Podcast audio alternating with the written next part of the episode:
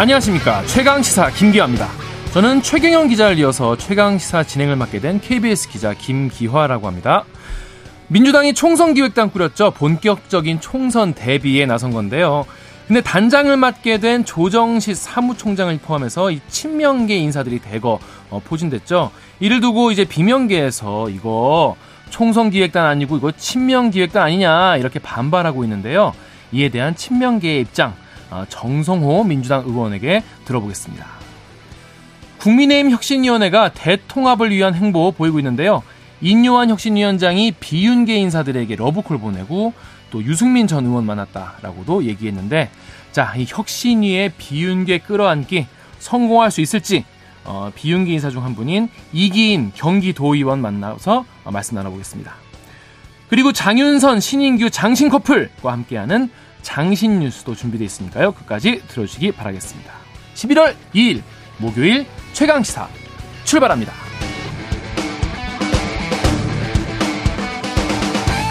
최강시사는요 유튜브에서도 실시간 방송하고 있습니다.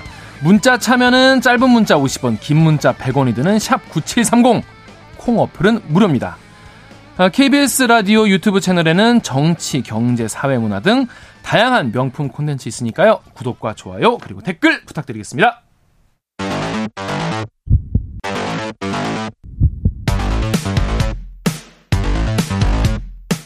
오늘 아침 가장 뜨거운 뉴스 뉴스 unboxing 자 뉴스 unboxing 시작합니다. 민동기 기자 그리고 김민아 평론가 나와 있습니다. 안녕하세요. 안녕하십니까. 안녕하십니까. 어제 윤석열 대통령이 어, 민생 town hall meeting이란 걸 했는데 이게 비상 경제 민생 회의인 거죠 정식 명칭은? 그렇습니다. 네. 그러니까 통상 이제 뭐 대통령실이라든가 뭐 이런 주변에서 했는데 어제는 마포구 북카페에서 진행을 했거든요. 이제 장소를 좀 바꾼 것 같습니다. 마포구가 좀 이렇게 윤석열 대통령이 좀 각별한 곳이라고. 그렇습니다. 예. 예. 또 북카페라는 곳도 일단 그러네요. 친숙하잖아요. 네. 이제 그런 의미도 있는 것 같은데 어제 몇 가지 발언을 소개를 해드리면 이제 민생이 주제이지 않았습니까? 네. 민생 챙기려면 결국 돈이 든다. 근데 정부 재정 지출이 팍팍 늘어가면 물가가 오른다. 이런 얘기를 했습니다. 그러니까 아무래도 이 발언의 기조는 네. 이른바 그 건전 재정 있지 않습니까? 네. 아, 정당하다 이런 점을 강조한 것으로 보이고요. 정부가 돈을 좀 적게 쓰는 게 괜찮다. 네, 네, 이 기조를 좀 강조한 것으로 보이는데, 근데 이제 물가가 올라가는 이유는 여러 가지가 있는 거 아니겠습니까? 그렇죠. 물론 이제 뭐 재정도 있습니다만, 뭐 금리도 있고, 음. 뭐 수입품 가격도 있고 여러 가지가 있는데 너무 그 재정의 영향을 좀 강조한 것 아니냐. 음. 뭐 이런 반론도 있는 그런 상황이고요. 네. 그리고 예산을 불효불급한 것을 줄이고 서민들이 절규하는 분야에 재배치를 해야 되는데 음.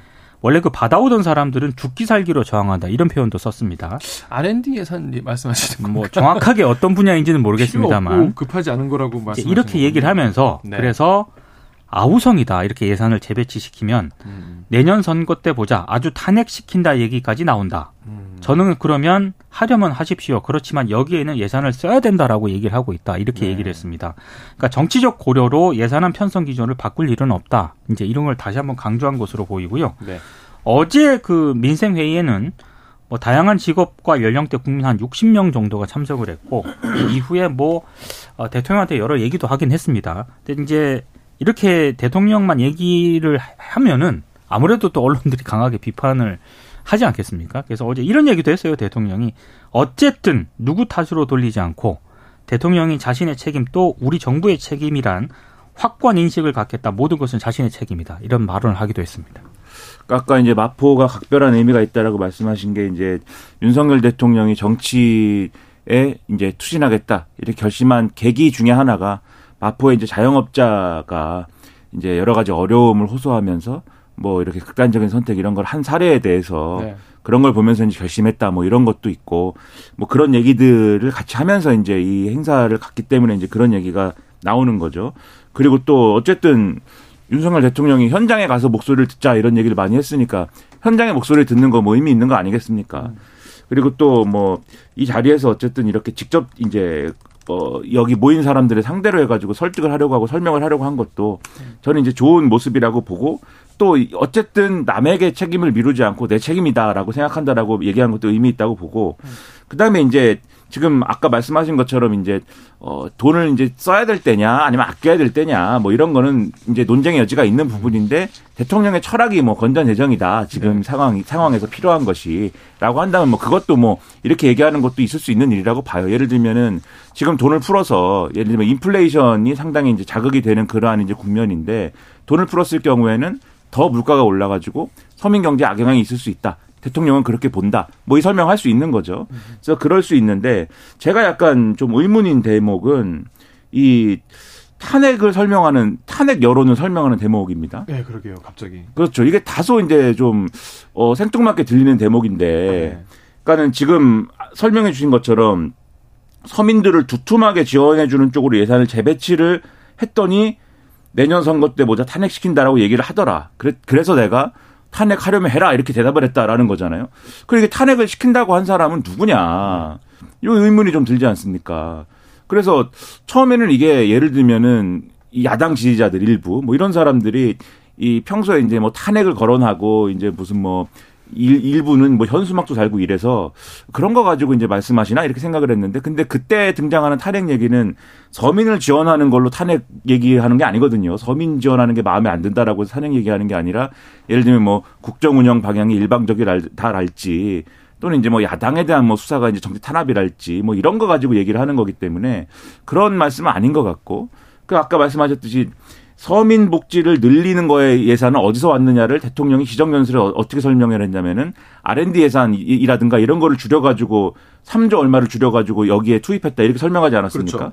그러면은 아 R&D 예산이 없어진 그 분들이 그러면은 탄핵을 한다고 했는가? 그러면 과학자들이 탄핵을 한다고 했나? 이런 이제 의문이 좀 들지 않습니까? 근데 그런 얘기 못 들어봤어요 또. 그래서 대통령이 개인적으로 이제 들은 얘기냐, 얘긴 거냐 이게 그런 의문은 드는데 어쨌든 세간의 여론이 그런 건 아닌 것 같아요 제 생각엔 과학자들이 지금 대통령을 탈핵하자 이런 건 아닌 것 같은데. 처음 듣습니다. 그렇죠. 처음 들어요 사실. 그렇다면 대통령이 이런 자리에서 날 탄핵한다고 하더라라고 이제 누가 이제 대통령에게 말씀을 그렇게 했다 하더라도 공식적으로 그렇게 얘기하는 거는 제가 볼 땐 별로 바람직한 게 아니다. 왜냐하면 제가 뭐 대학에서의 전공은 심리학입니다만 제가 우스갯소리로 여의도 여의도 문예 창작학과 전공이다 뭐 이렇게 얘기도 해요. 왜냐하면 이제 대통령이 이렇게 탄핵을 거론하면은 여러 가지 막 시나리오 이런 거를 막 얘기를 하게 되고 생겨나는구나. 그렇죠. 막 얘기를 하게 오히려, 되죠. 예. 왜 탄핵을 얘기를 했을까 굳이 저게 사실은 대통령 입장에서는 금기어일 수도 있는데 그렇죠, 과거에 열린우리당 처음에 노무현 대통령이 만들었을 때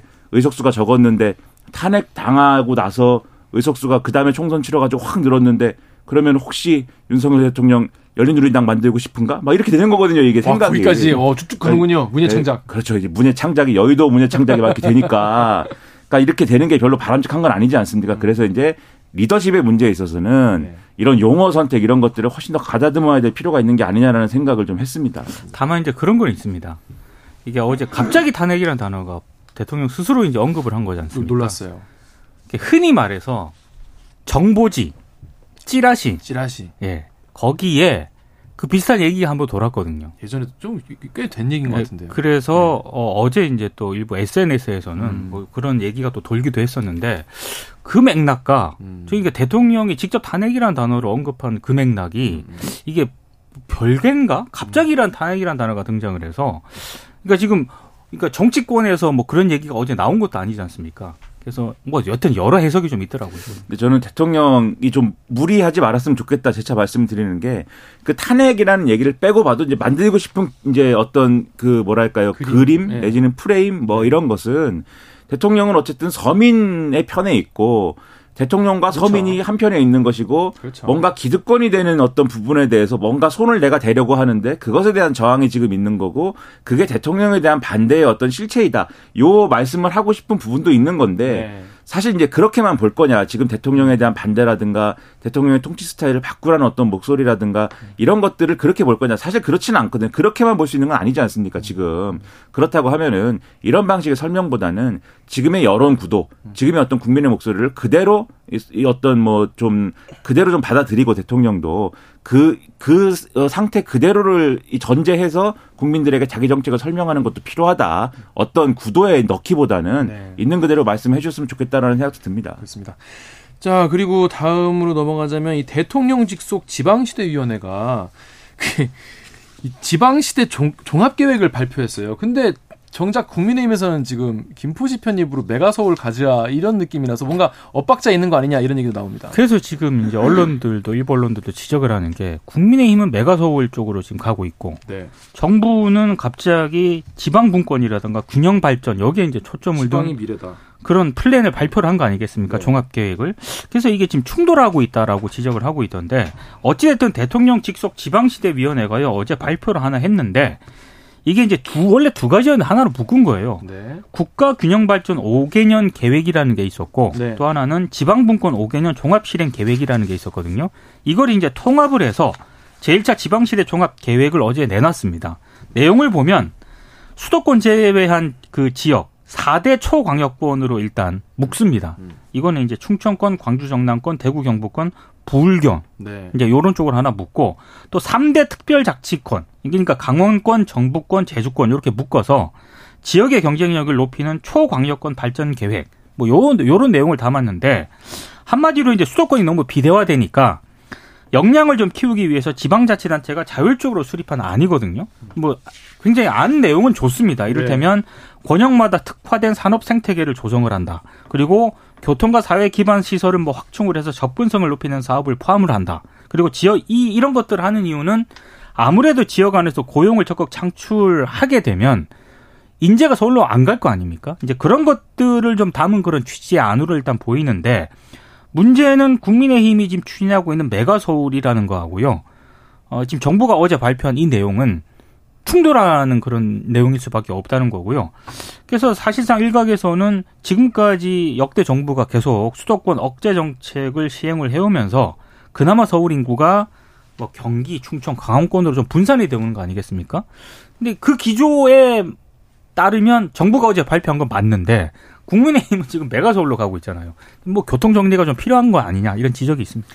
그러니까는 여기가 이제 지방시대위원회가 대통령 직속 기구죠. 그 다음에 여기서 내놓은 안은 우리가 굳이 서울에 살지 않더라도 다른 지역에 살더라도 뭔가 그 지역의 중심 도시가 되는데 인근에 있으면 어쨌든 살만한 어떤 그러한 어떤 대한민국을 만들자 뭐 이런 취지 아니겠습니까? 물론 거기에 대해서도 아 그렇게 됐을 경우에는 지방의 중심 도시 아니고 중소 도시의 경우에는 좀 격차가 커져가지고 그것도 사실 뭐 어, 보완할 지점이 있다 이런 지적도 있어요. 그런데 그런 것들도 앞으로 보완을 해야겠지만 지금 말씀하신 것처럼 그런데 지금 이제 여당이 자꾸 얘기를 하는 김포시를 서울에 편입을 하고 거기서 그치지 않고 그 주변에 뭐 하남 뭐 구리 내지는 뭐 등등등등 이런 이제 경기도의 주변 도시까지도 원하면 원하면 다 편입시키는 방안을 특별법을 만들어 가지고 고려하자라고 하는 건 서울의 덩치를 키워 가지고 그 얘기죠. 그렇죠. 예, 모든 사람을 다 서울에 살게 만들게 해주겠다. 서울로 오지 않더라도 네가 살고 있는 곳이 서울이 된다.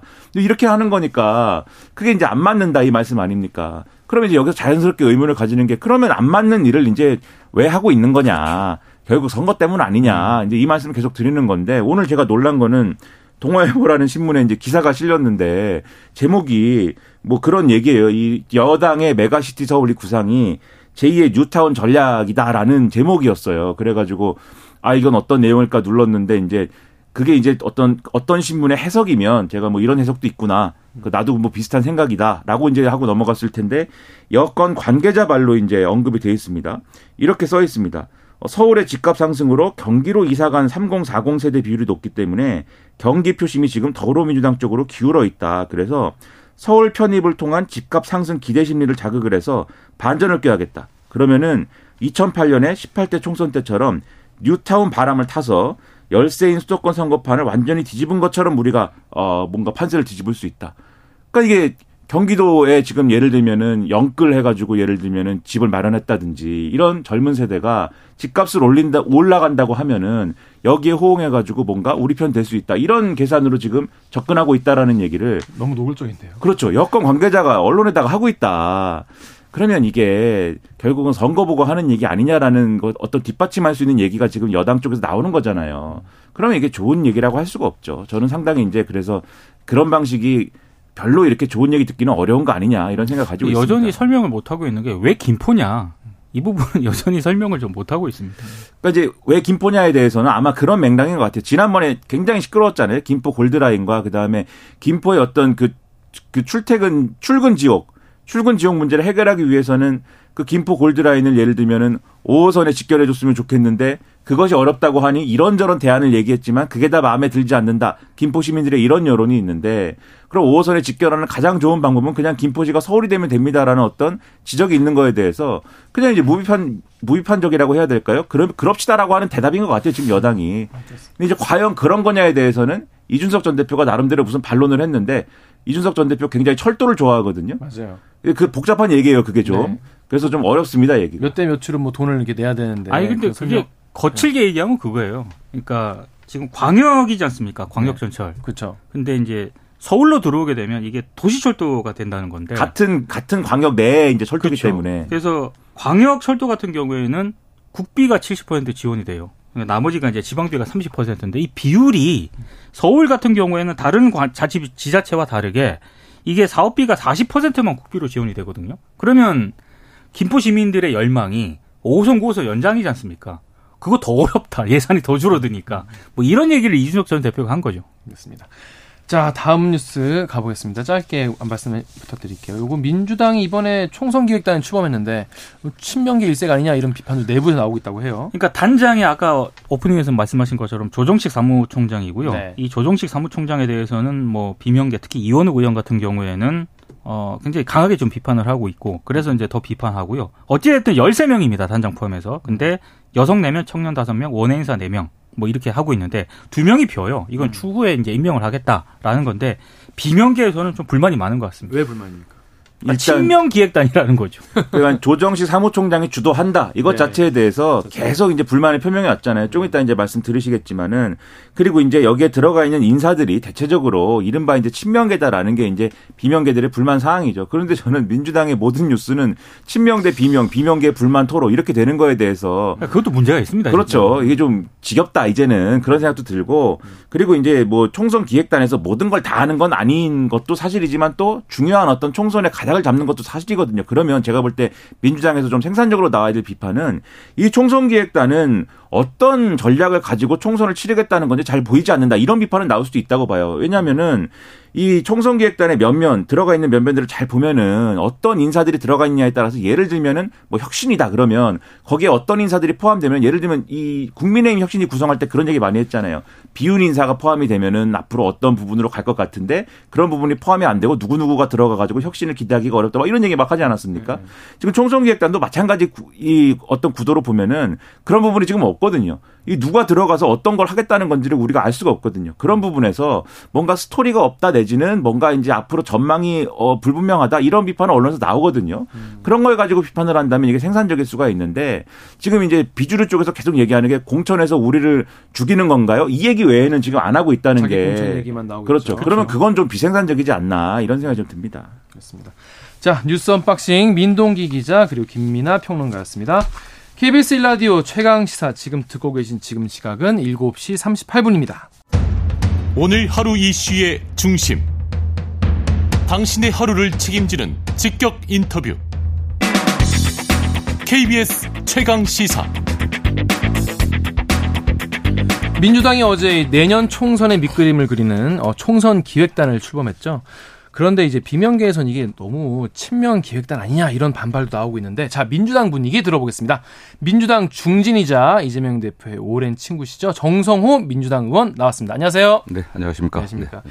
예, 총선 기획단 인선 딱 처음 보였을 때 이제 뭐 첫 느낌 인상부터 좀 말씀 좀 부탁드릴게요. 총선. 그냥 뭐 되게 이건 관례대로 해온 겁니다. 그대로 네, 관례대로. 뭐 당원 당규에 의해 갖고 음. 당연직 위원직들이 있고 또 외부 인사 또 청년 여성들 반영해 갖고 한 구성이기 때문에 뭐 특별히 이렇게 뭐 색깔이 있다고 보기 힘들고요. 음. 뭐 일부에서는 이게 또 친명 기획단이다 이렇게 네. 얘기를 하는데 그냥 말만 뭐 아, 이재명 당 대표가 최종 임명을 했으니까 뭐 친명이라고 그렇게 해갖고 친명이라면 모르지만은 음. 도대체 친명이 뭔지 그 기준이 뭔지 음. 예, 저는 뭐 이해할 수가 없고요. 예, 그냥 원만하게 구성된 것 같다고 보고 있습니다. 뭐 또 기획단이 할 일이 특별한 게 아니거든요. 어. 예, 공식적인 선거 일정에 따라 갖고 전체 전체 당의 구성을 어떻게 할 건지, 음. 전략 구도를 어떻게 할 건지, 또 뭐 정책이나 홍보 팀을 어떻게 짤 건지 이런 원론적인 것들만 하는 일들이거든요. 네. 조 사무 총장이 이제 뭐 사의 표명을 했는데 네네. 사표 수리를 안 해주고 이런 거에 네. 대해서 이제 비명계에서는 아 이게 이제 공천부터 네네. 뭔가 물갈이를 하려는 거 아니냐 이런 의도에 대해서 좀 의심하고 있는데 그런 의도는 어떻게 보세요? 아, 전혀 그거야말로 그 대표에 대한 불신 때문에 불신이라고 예, 말을 하더라고요. 예, 얘기하는 거고. 네. 저는 사실 당내에서 조정식 사무총장만큼 뭐 공정하고 원만하고 어. 분이 없죠. 음. 그 정도 능력과 인품을 갖고 있는 분들 저는 뭐 찾기 쉽지 않다고 보고 있고 조정식이 뭐 잘못을 했어야지 조 총장이 또 왜 사퇴해야 되는지 잘 모르겠습니다. 예를 들면 전쟁 앞두고서 전투를 지휘해야 될 일선 지휘관이 사단장 바꾸는 거랑 똑같죠. 총선이 5개월밖에 남질 않았습니다. 아, 사단장 일선의 지형 지물들, 적과 악원의 상황들 이런 걸 파악하고 있는 사단장 바꾸고 나면 전쟁 어떻게 하겠어요.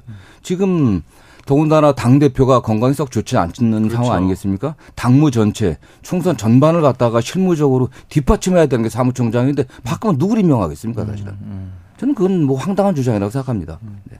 그래서 이번에 근데 공천이 어, 누가 예비부가 누가 될 것인가 이런 거에 대해서 굉장히 비명계원분들은 좀 예민하게 받아들이시는 것 같아요. 그러니까 이제 자객 공천이라는 표현까지 나오는데 이런 얘기에 대해서는 어떻게 좀 아니 저는 뭐 공천 불리고 줄 거다. 자격 음. 공천을 할 거다. 네. 그럼 어떻게 한다는 겁니까? 구체적으로. 자격 공천이라는 게 뭐예요? 그러면 내 지역구는 아무도 나오지 말라 이런 얘기입니까? 음. 그런 얘기는 설마 아니겠죠. 음. 다 출마의 자유가 있고 아. 출마하는 분들이야 내가 당선되는데 또 경선에서 승리하는데 가장 유리한 어떤 전략과 전술을 선택하겠죠. 근데 가장 유리한 게 지금 당원들의 지지를 가장 확실하게 받는 사람이 당대표니까 네. 나그 당대표와 가깝다. 이렇게 표방하는 건 당연한 거예요. 음. 옛날에 저도 노무현 대통령 사진 갖다 뭐 들고 다니면서 네. 선거운동 했었고 문재인 대통령 또 사진 갖다가 뭐 공보문에 넣고 다 그랬던 거거든요. 음. 지금 이재명 당대표가 어쨌든 지난 강서구 그 보궐선거 이후에 지지 당원들 사이에서 지지율이 확 올라갔거든요. 그러니까 당연히 출마하고자 하는 사람들은 이재명 대표가 가깝다. 나 친명이다. 음. 뭐 이렇게 주장할 수밖에 없는 겁니다. 음. 그런데 그걸 갖고 무슨 자객 공천이다, 뭐 공천 불리고 줄 거다라고 얘기하는 건 전혀 말이 안 되고 지금 민주당의 당원 당규에 확실하게 시스템이 만들어져 있기 때문에 그걸 벗어나기는 불가능합니다. 네. 시스템 공천이 있으니까 네. 이제 뭔가 그런 의도 같은 게 개입하기 힘들다 이런 말씀이신 힘들죠 사실. 네. 네 그런 시스템 공천이라고 해도 뭔가 정성적 평가 평가위원들이 좀 이렇게 자기 마음대로 좀 할 수 있는 부분도 있지 않아요? 그런데 그것은 그 선출직 공직자 평가가 있거든요. 네. 그 선출직 공직자 평가위원회 구성돼갖고 이미 평가 가 시작됐습니다. 네. 거기서 하위 20% 하위 20%에 대해서 이제 본인이 받은 점수에 감점을 하게 돼 있는데 그 하위 20%를 갖다 평가하면서 정성적 평가와 정량적 평가가 있는데 기본적으로 정량적 평가가 더 많습니다. 얼마나 그 많나요? 표차 거의 한 절반 이상 될 거예요. 네. 그 정성적 평가가 많지 비중이 높지는 않습니다. 음. 기본적으로 뭐 가장 기본적인 뭐 출석률부터 해갖고서 뭐 법안 발의까지 해서 여러 가지들이 있는데 그거에 차이가 크질 않아요. 사실은 또 동료 의원들 사이 평가가 있고 예 예. 그렇습니다. 자, 그럼 원내 얘기 좀 해볼게요. 이번에 이제 홍익표 원내대표가 네네. 이 한당, 한동훈 장관보다 먼저 탄핵할 정부 관계자가 있다. 이 사람은 굉장히 문제다. 이런 네 얘기를 했어요. 근데 네. 일각에서는 이게 어, 이동관 방통위원장 아니냐 이런 얘기도 있는데 왜 그런 얘기가 나오는 건지. 이동관 방통위원장 관련해서는 처음 임명될 때부터 지명될 때부터 네. 또 청문회 과정에서 굉장히 문제가 많았습니다. 네. 과거 이명박 정부 때 그 언론 탄압 또 방송 장악의 상징적 인물이었거든요. 음. 또 많은 구설수도 있었고. 음. 근데 이분이 역시 뭐 예상대로 취임하자마자 음. 방송 장악에 저는 뭐 본격적으로 나섰다고 좀 보고 있습니다. 음. 뭐 평가에 따라 좀 다르겠지만 뭐 MBC 문제도 그렇고 YTN 음. 매각 문제도 그렇고 네. 이 공론화 되지 않고 막 마구 하고 있거든요. 음. MBC 같은 경우는 MBC를 사실상 이사하러 갈수 있는 박문진 방송문화진흥회 이사장 권태신 이사장 뭐 해임했다가 다시 가처분 받아지지 그렇죠. 않습니까? 김기중 이사도 그렇고 네네.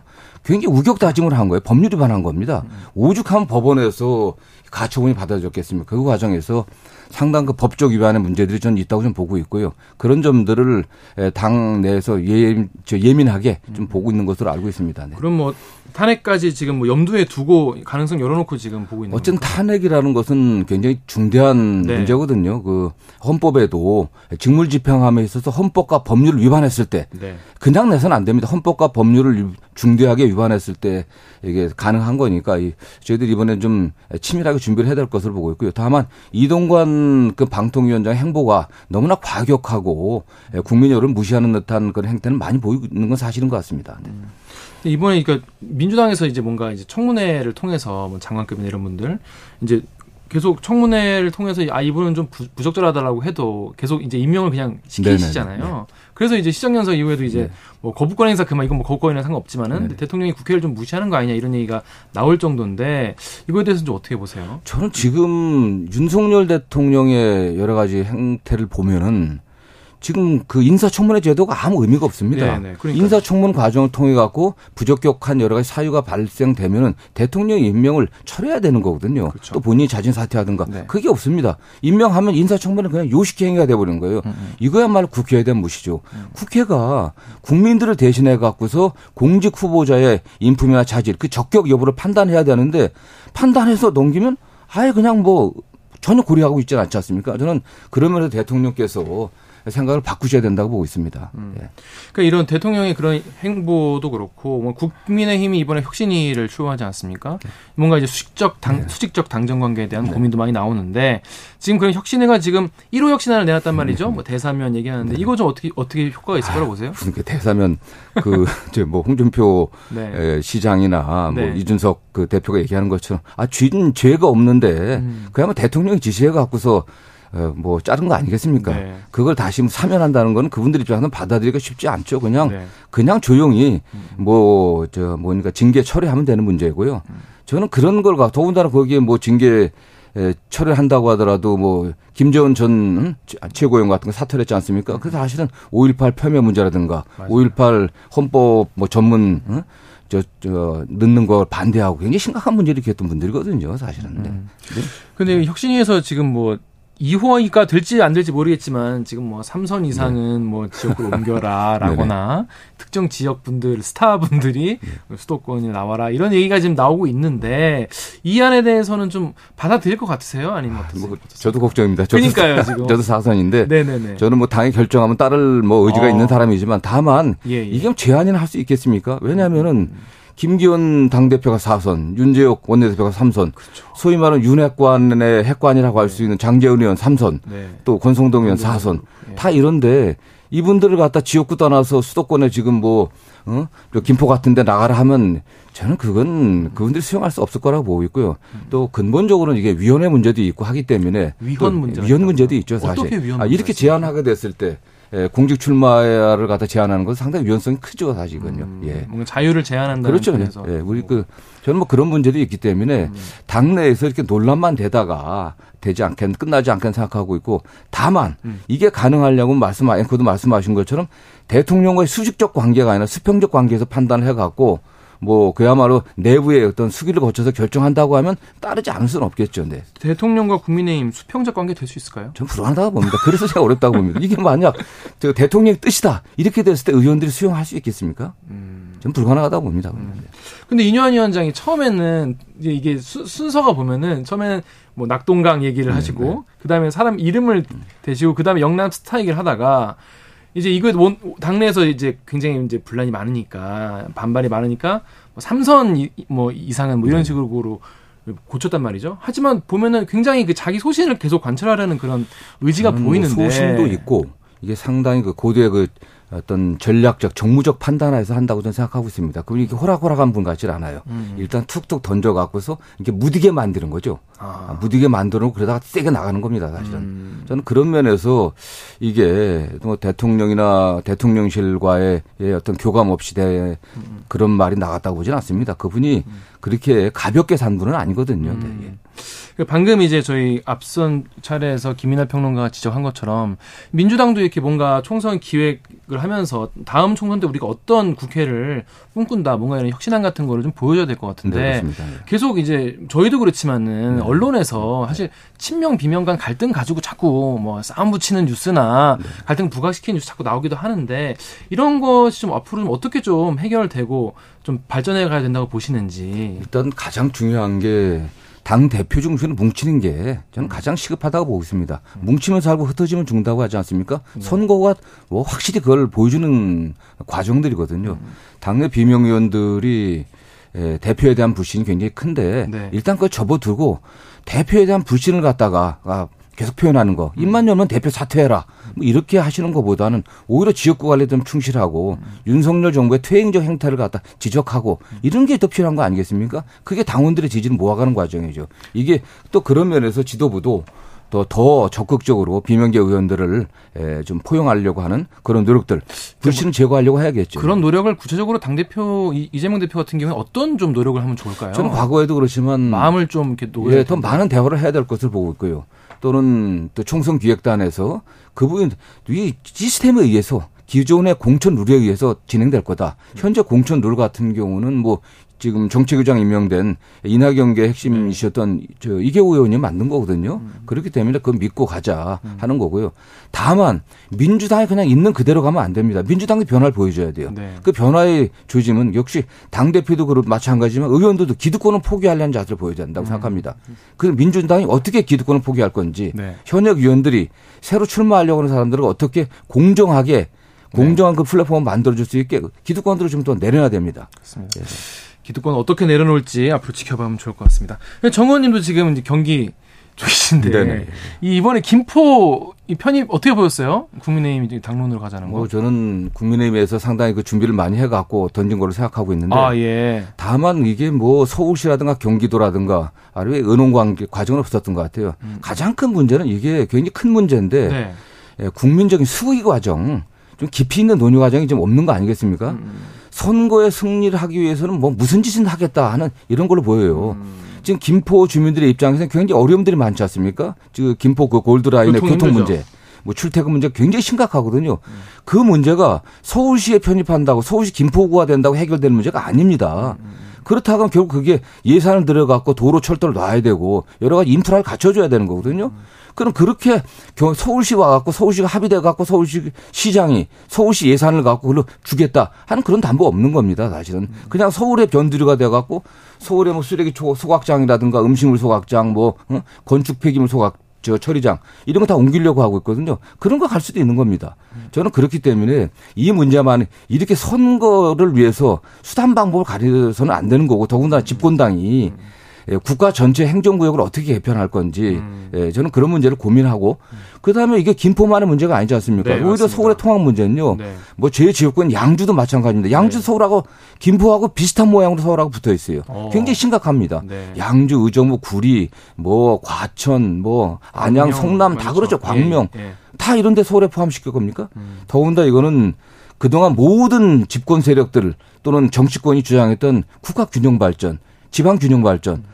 그 수도권의 과도한 집중 완화 이거 정반대로 가는 길이거든요. 음. 그런 걸 좀 전반적으로 검토해 검토해야 된다고 생각합니다. 약간 그러는 그럼에도 불구하고 네. 원론적으로 그렇게 맞다고 생각함에도 불구하고 사실 투표가 이제 앞서 있으니까 네. 딱 쉽게 딱 단정지어서 지금 말하지는 못하는 그렇죠. 그게 왜냐하면 이게 해당 지역 그 김포 주민들에게는 아 내가 그래도 그렇죠. 그냥 경기도 김포시보다는 음. 서울시 김포가 낫지 않냐. 이게 집값도 올라가 부동산 값도 올라가고 음. 서울시 갖고 있는 여러 혜택을 받지 않겠냐 생각을 하는데 저는 지금 조금 전에 말씀드린 것처럼 음. 김포의 문제를 해결하는 방법은 아닙니다. 그거는. 음. 김포에 그럼 도로 철도를 놔야 되는데 서울 중심에 연결될 수 있는 그건 서울시가 그 예산을 준다는 범죄는 없다고 보고 있습니다. 그런 문제들 오히려 서울시의 변두리로 빠져갖고서 어 변두리로 전락 갈 가능성도 많기 때문에 저는 그런 것들을 같이 고민해야 될 것을 보고 있고요.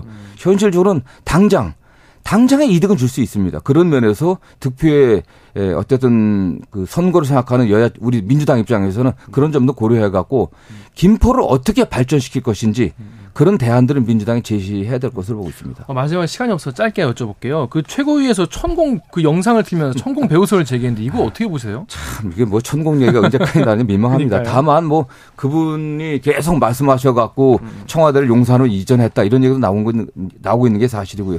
더군다나 저도 그 테이프를 보니까 두 번이나 말씀하셨어요. 네. 이렇게 경기도를 서울에 포함해갖고 통합해야 된다. 음. 저는 그게 뭐 우연의 일치인지 모르지만은. 음. 뭐 영향을 안 줬다고 생각하고 싶습니다. 다만 참 알겠습니다.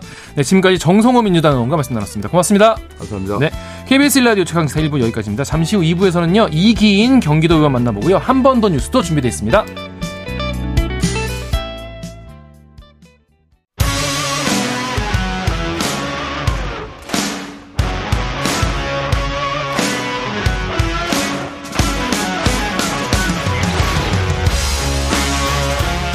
국민의힘 혁신위원회가 일괄 징계 취소 이른바 대사면을 1호 안건으로 당 지도부에 건의했죠. 오늘 최고, 최고위원회에서 이 제안에 대해서 논의한다고 하는데요.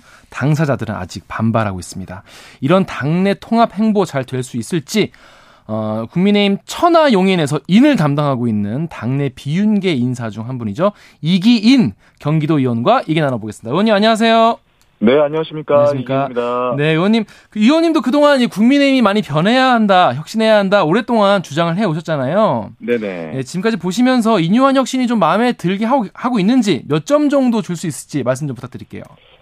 어, 우선은 참 열심히는 하신다. 어, 예. 그렇지만 대대적인 방향 수정은 필요하겠다 싶고요. 방향이 틀렸다. 네.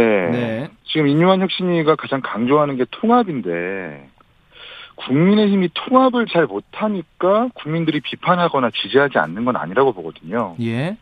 이미 강서구 보궐선거에서 정답지가 유출된 것처럼 예. 그러니까 초등학생들도 교과서에서 배우는 그 입법부의 행정부 견제 역할이라든지 아니면 긴장감 있는 당정 관계라든지 적어도 용산 출장소라고 비판받지 않을 정도의 관계가 되어야 되는 게 가장 지금 급선무 같은데 이렇게 되려면 당의 혁신 방향을 어떻게 설정하고 가야 될 것인가 저는 이게 가장 중요하다고 봅니다. 근데 지금은 저희 뭐 누구 사면만 얘기하고 있다 보니까 그렇죠.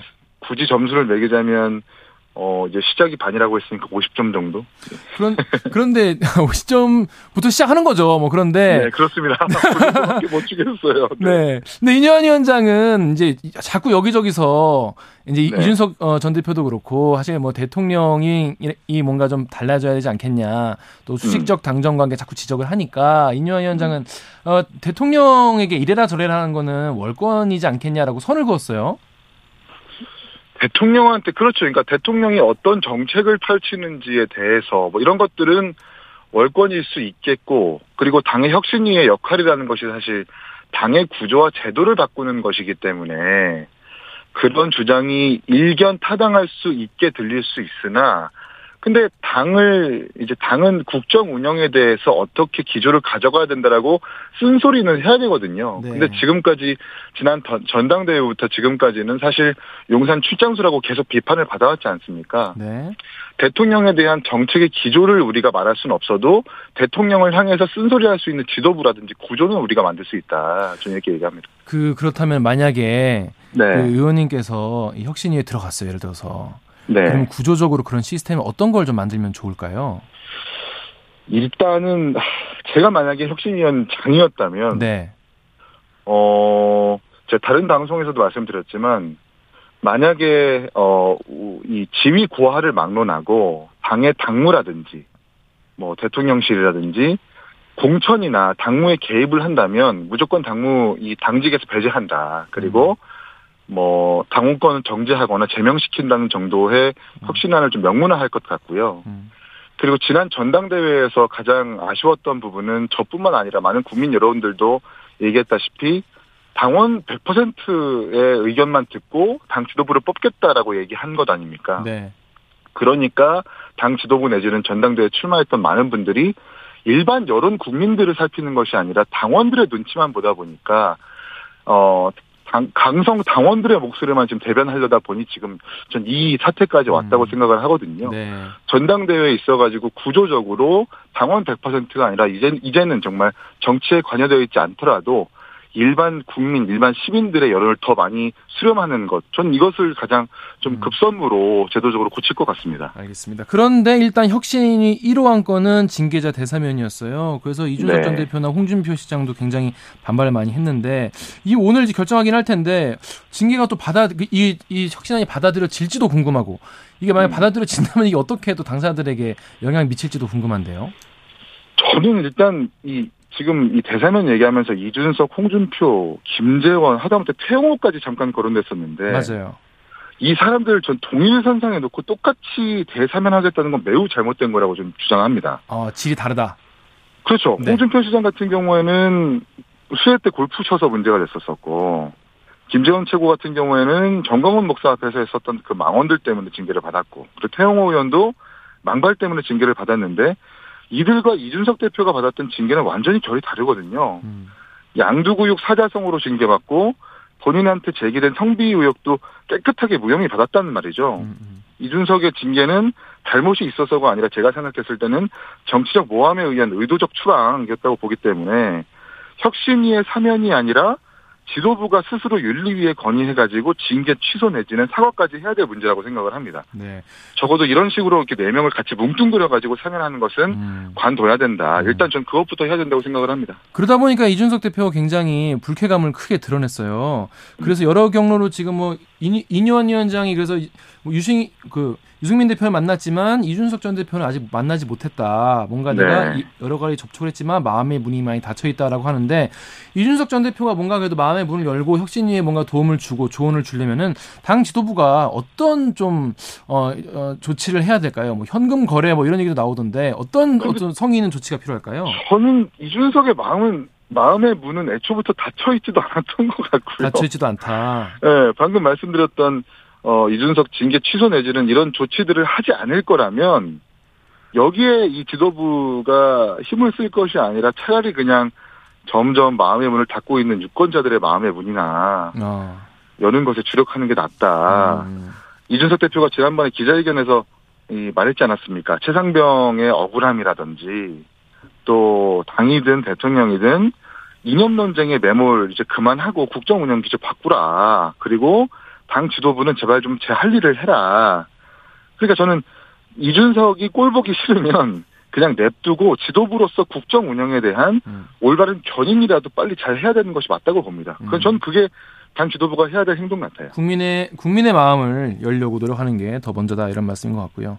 자, 두 예. 번째 2호 혁신안 논의도 지금 이제 한다고 해요. 어제도 아마 아젠다 회의를 했다고 하셨는데 네. 뭐 국회의원 특권 내려놓기, 뭐 3선 이상 출마 금지. 사실 국민들 입장에서 많이 좀 들어본 얘기이기도 한데 네. 이런 방안이 나온 거에 대해서 특히 이 처음에는 낙동강 벨트 얘기했다가 영남 스타 이야기 나왔다가 3선 이상 얘기까지 나왔어요. 어떻게 좀 네. 보십니까?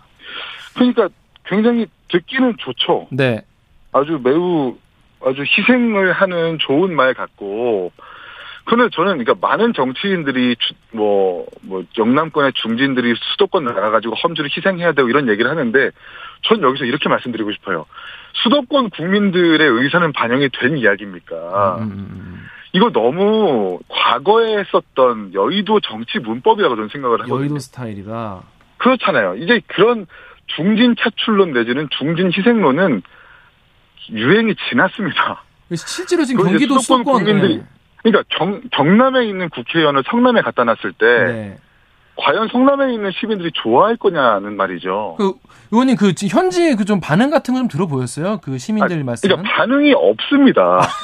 왜 없죠? 아니, 이렇게 반응이 중요한 없죠. 어. 아니 그래? 뭐 TK에 있는 국회의원이 성남에 온대?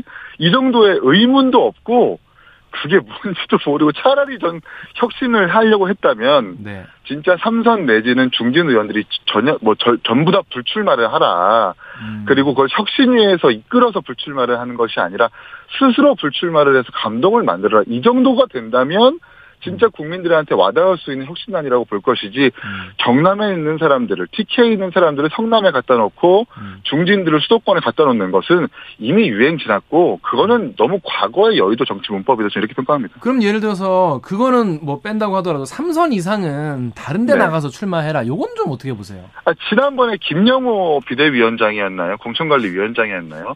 이혜훈 의원이라든지 네. 광주에 우리 우리 당의 국회의원들 중진 의원들을 한번 그렇게 배치해봤잖아요. 음. 근데 그때 다 떨어지지 않았습니까? 오히려 비판만 듣고 네.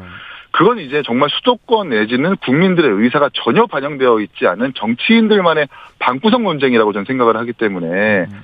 아예 그럴 거면 희생을 얘기할 거면 불출마를 하시라. 음, 음. 그리고 중진 의원들이 있는 그곳에 좋은 싹이 날 수 있도록 좋은 인재를 등용해가지고 넣어라. 전 그게 차라리 맞다고 생각합니다. 음, 그렇습니다.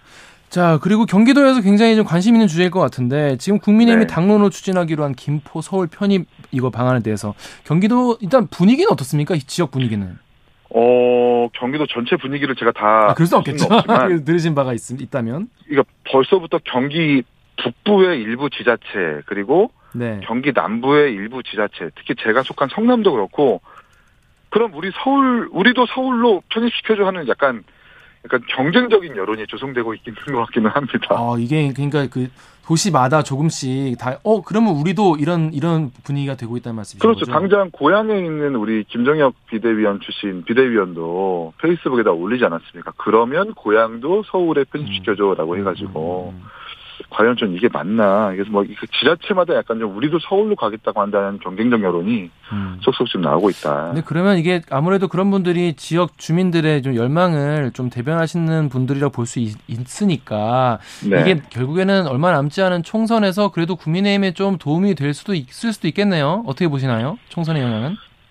저는 별로 도움은 안 될것아 같아요. 그래요? 어떤 그러니까 이유에서 보수 그렇죠? 정부가 과거부터 늘 이제 경기도랑 서울의 통합로는 선거 때마다 갖고 나왔던 카드거든요. 그렇죠. 김문수 지사도 대수도로지라고 해가지고 경기, 인천, 서울을 하나의 광역도시로 묶자라는 제안을 했었었고 음. 남경필 도지사도 그 선거 중에 기억하실지 모르겠지만 제가 뭐 경기도를 포기하겠습니다라고 해가지고 광역 서울도라고 해서 네. 경기도와 서울의 편입 내지는 이 행정구역 통합 수준의 공약을 들고 나왔는데 그게 잘 음. 먹히진 않았습니다. 그 이유가 어, 전 지금 경기가 서울이 되든 간에 서울이 경기가 되든 간에 그건 정치인 위주의 논쟁이고 표를 줄 유권자들은 먹고 살 걱정들을 더 많이 한다는 거죠. 근데 먹고 살 걱정에서 이게 사실 이제 뭐 집값이나 이런 이슈도 연결이 돼 있는 문제니까 음. 좀 길게 보시는 분들 같은 경우에는 이런 게 어 그렇다면 내가 여기에 힘을 실어줘야 되지 않을까 이렇게 생각하시는 분도 계실 것 같긴 해요. 그러니까 막 그렇다고 한다면 진짜 뭐, 뭐, 김포, 그러니까 김포의 사례만 보더라도 네. 사실 전 좀 부정적으로밖에 볼 수가 없는 것이 이게 좀 실질적으로 어떤 효과가 발생할 것인가를 좀 들여다봐야 될 것 같은데 김포가 이제 판교처럼 대규모 산단이 있는 것도 아닐 뿐더러 네. 서울로 편입이 된다면 서울광역시에서 각 기초자치구한테 하달되거나 교부되는 교부금도 각각 좀 낮아질 것이거든요. 음. 오히려 반대로 각 자치구마다 부담할 수 있는 세금 부담들은 좀 더 커질 것이고 음. 또 어제 이준석 대표가 밝혔던 것처럼 5호선 내지는 광역철도에 대해서 부담금도 높아진다면 음. 이게 결국 하향 평준화되는 것 아니냐 좀 어. 이런 우려가 있다고 보기 때문에 네. 그래서 아 조금 한 번 더 생각을 해보면 음, 음. 먹고 살 걱정에 조금 더 다가가지 않을까. 안 그래도 이 서울 내에서도 이른바 네. 험지에서 이제 계시는 국민의힘 어, 인사분들 아니면 뭐현 의원분들 같은 경우에 오히려 이런 것 때문에 이제 오히려 어, 방해가 된다. 전혀 수도권과 서울에 총선에 도움 안 될 것 같다. 오히려 악영향이 있을 것이다. 있는 서울부터 잘 챙겨라. 이런 말씀도 하시더라고요. 그러니까요. 김재섭 비대위원장 같은 경우에도 이 있는 서울이라도 잘 챙기고, 그러니까 인- 그렇게 뭉뚱그려서 얘기하는 것도 아니라 네. 서울임에도 불구하고 서울이라는 혜택을 받지 못하는 자치구들이 분명히 있다. 도봉구도 그렇고.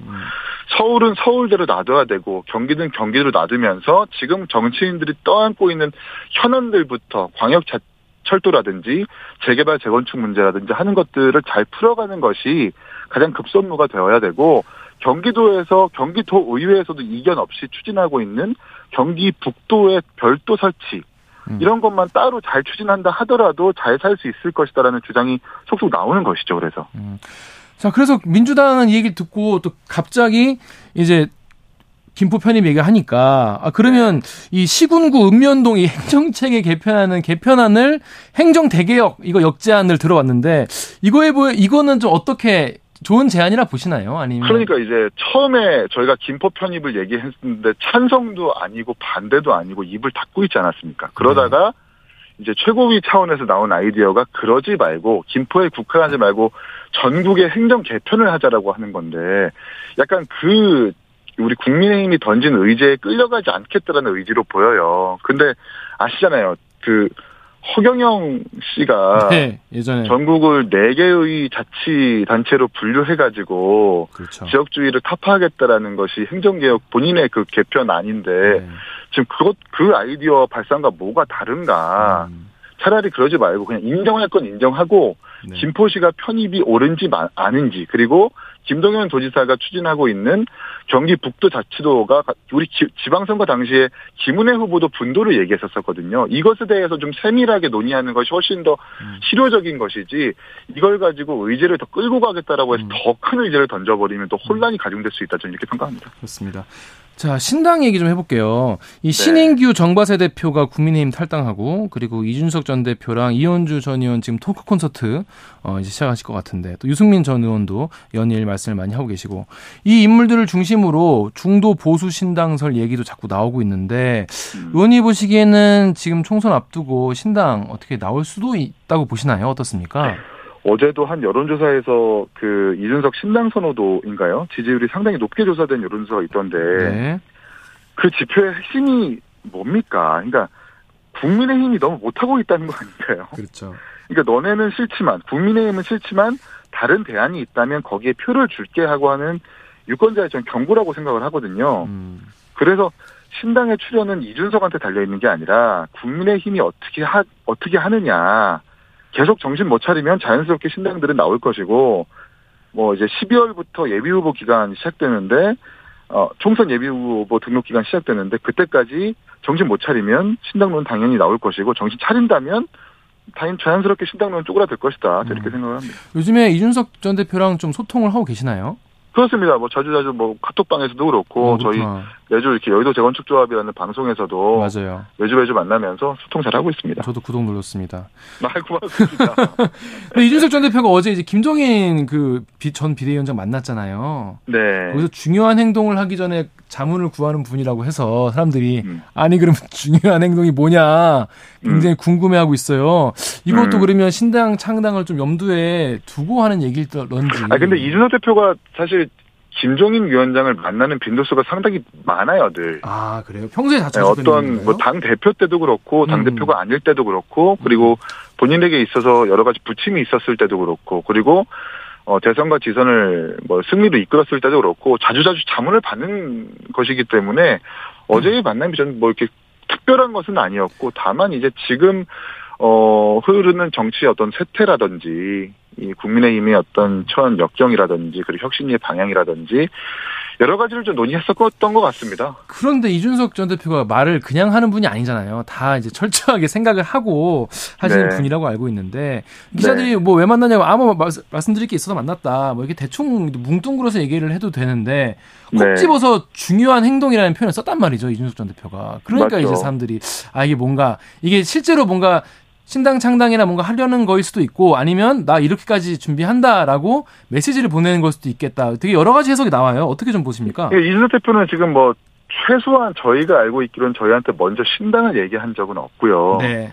여전히 지금 뭐 민주당 내지는 우리 당의 주류 뭐 최고 지도부라든지 일부 인사들은 왜 노원병이 안 나타나느냐 노원병 뭐 이 선거 운동부터 하라고 하는데 본인의 방식으로 인스타그램이 내지는 SNS에서 음.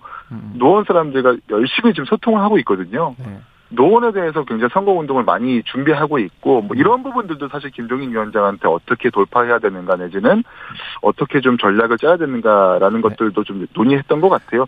저희한테 뭐 갔다 와서 신당에 대해서 논의했다거나 이런 부분들은 없었습니다. 네. 마지막으로 짧게 여쭤볼게요. 최근 네. 대통령 행보에 대해서 여쭤보고 싶은데 town hall meeting에서 이제 모든 거는 제 책임이다 잘하겠다 그리고 또 국회 시정연설에서 이재명 어, 대표에게 막 악수도 청하고 그랬는데 변화의 조짐이 좀 있다고 보이십니까 대통령?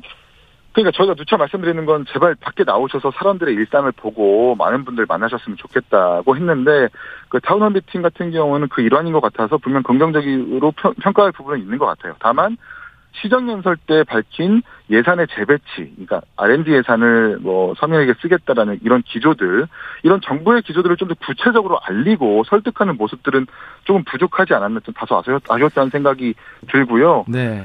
연구개발비 같은 경우에는 국가의 먹거리일 수 있잖아요. 네. 그러니까 국민들이 지금 가장 의아해하는 것, 의문해하는 것, R&D 예산이라든지 이준석 대표가 기자회견에서 의문을 던졌던 것들을 좀 구체적으로 설명할 필요는 있겠다. 그래야 이런 것들을 설명해야지만 국민들이 아 변화하는구나라고 체감할 수 있겠다 싶습니다. 네, 감사합니다. 여기까지 듣겠습니다. 지금까지 이기인 경기도 의원이었습니다. 고맙습니다.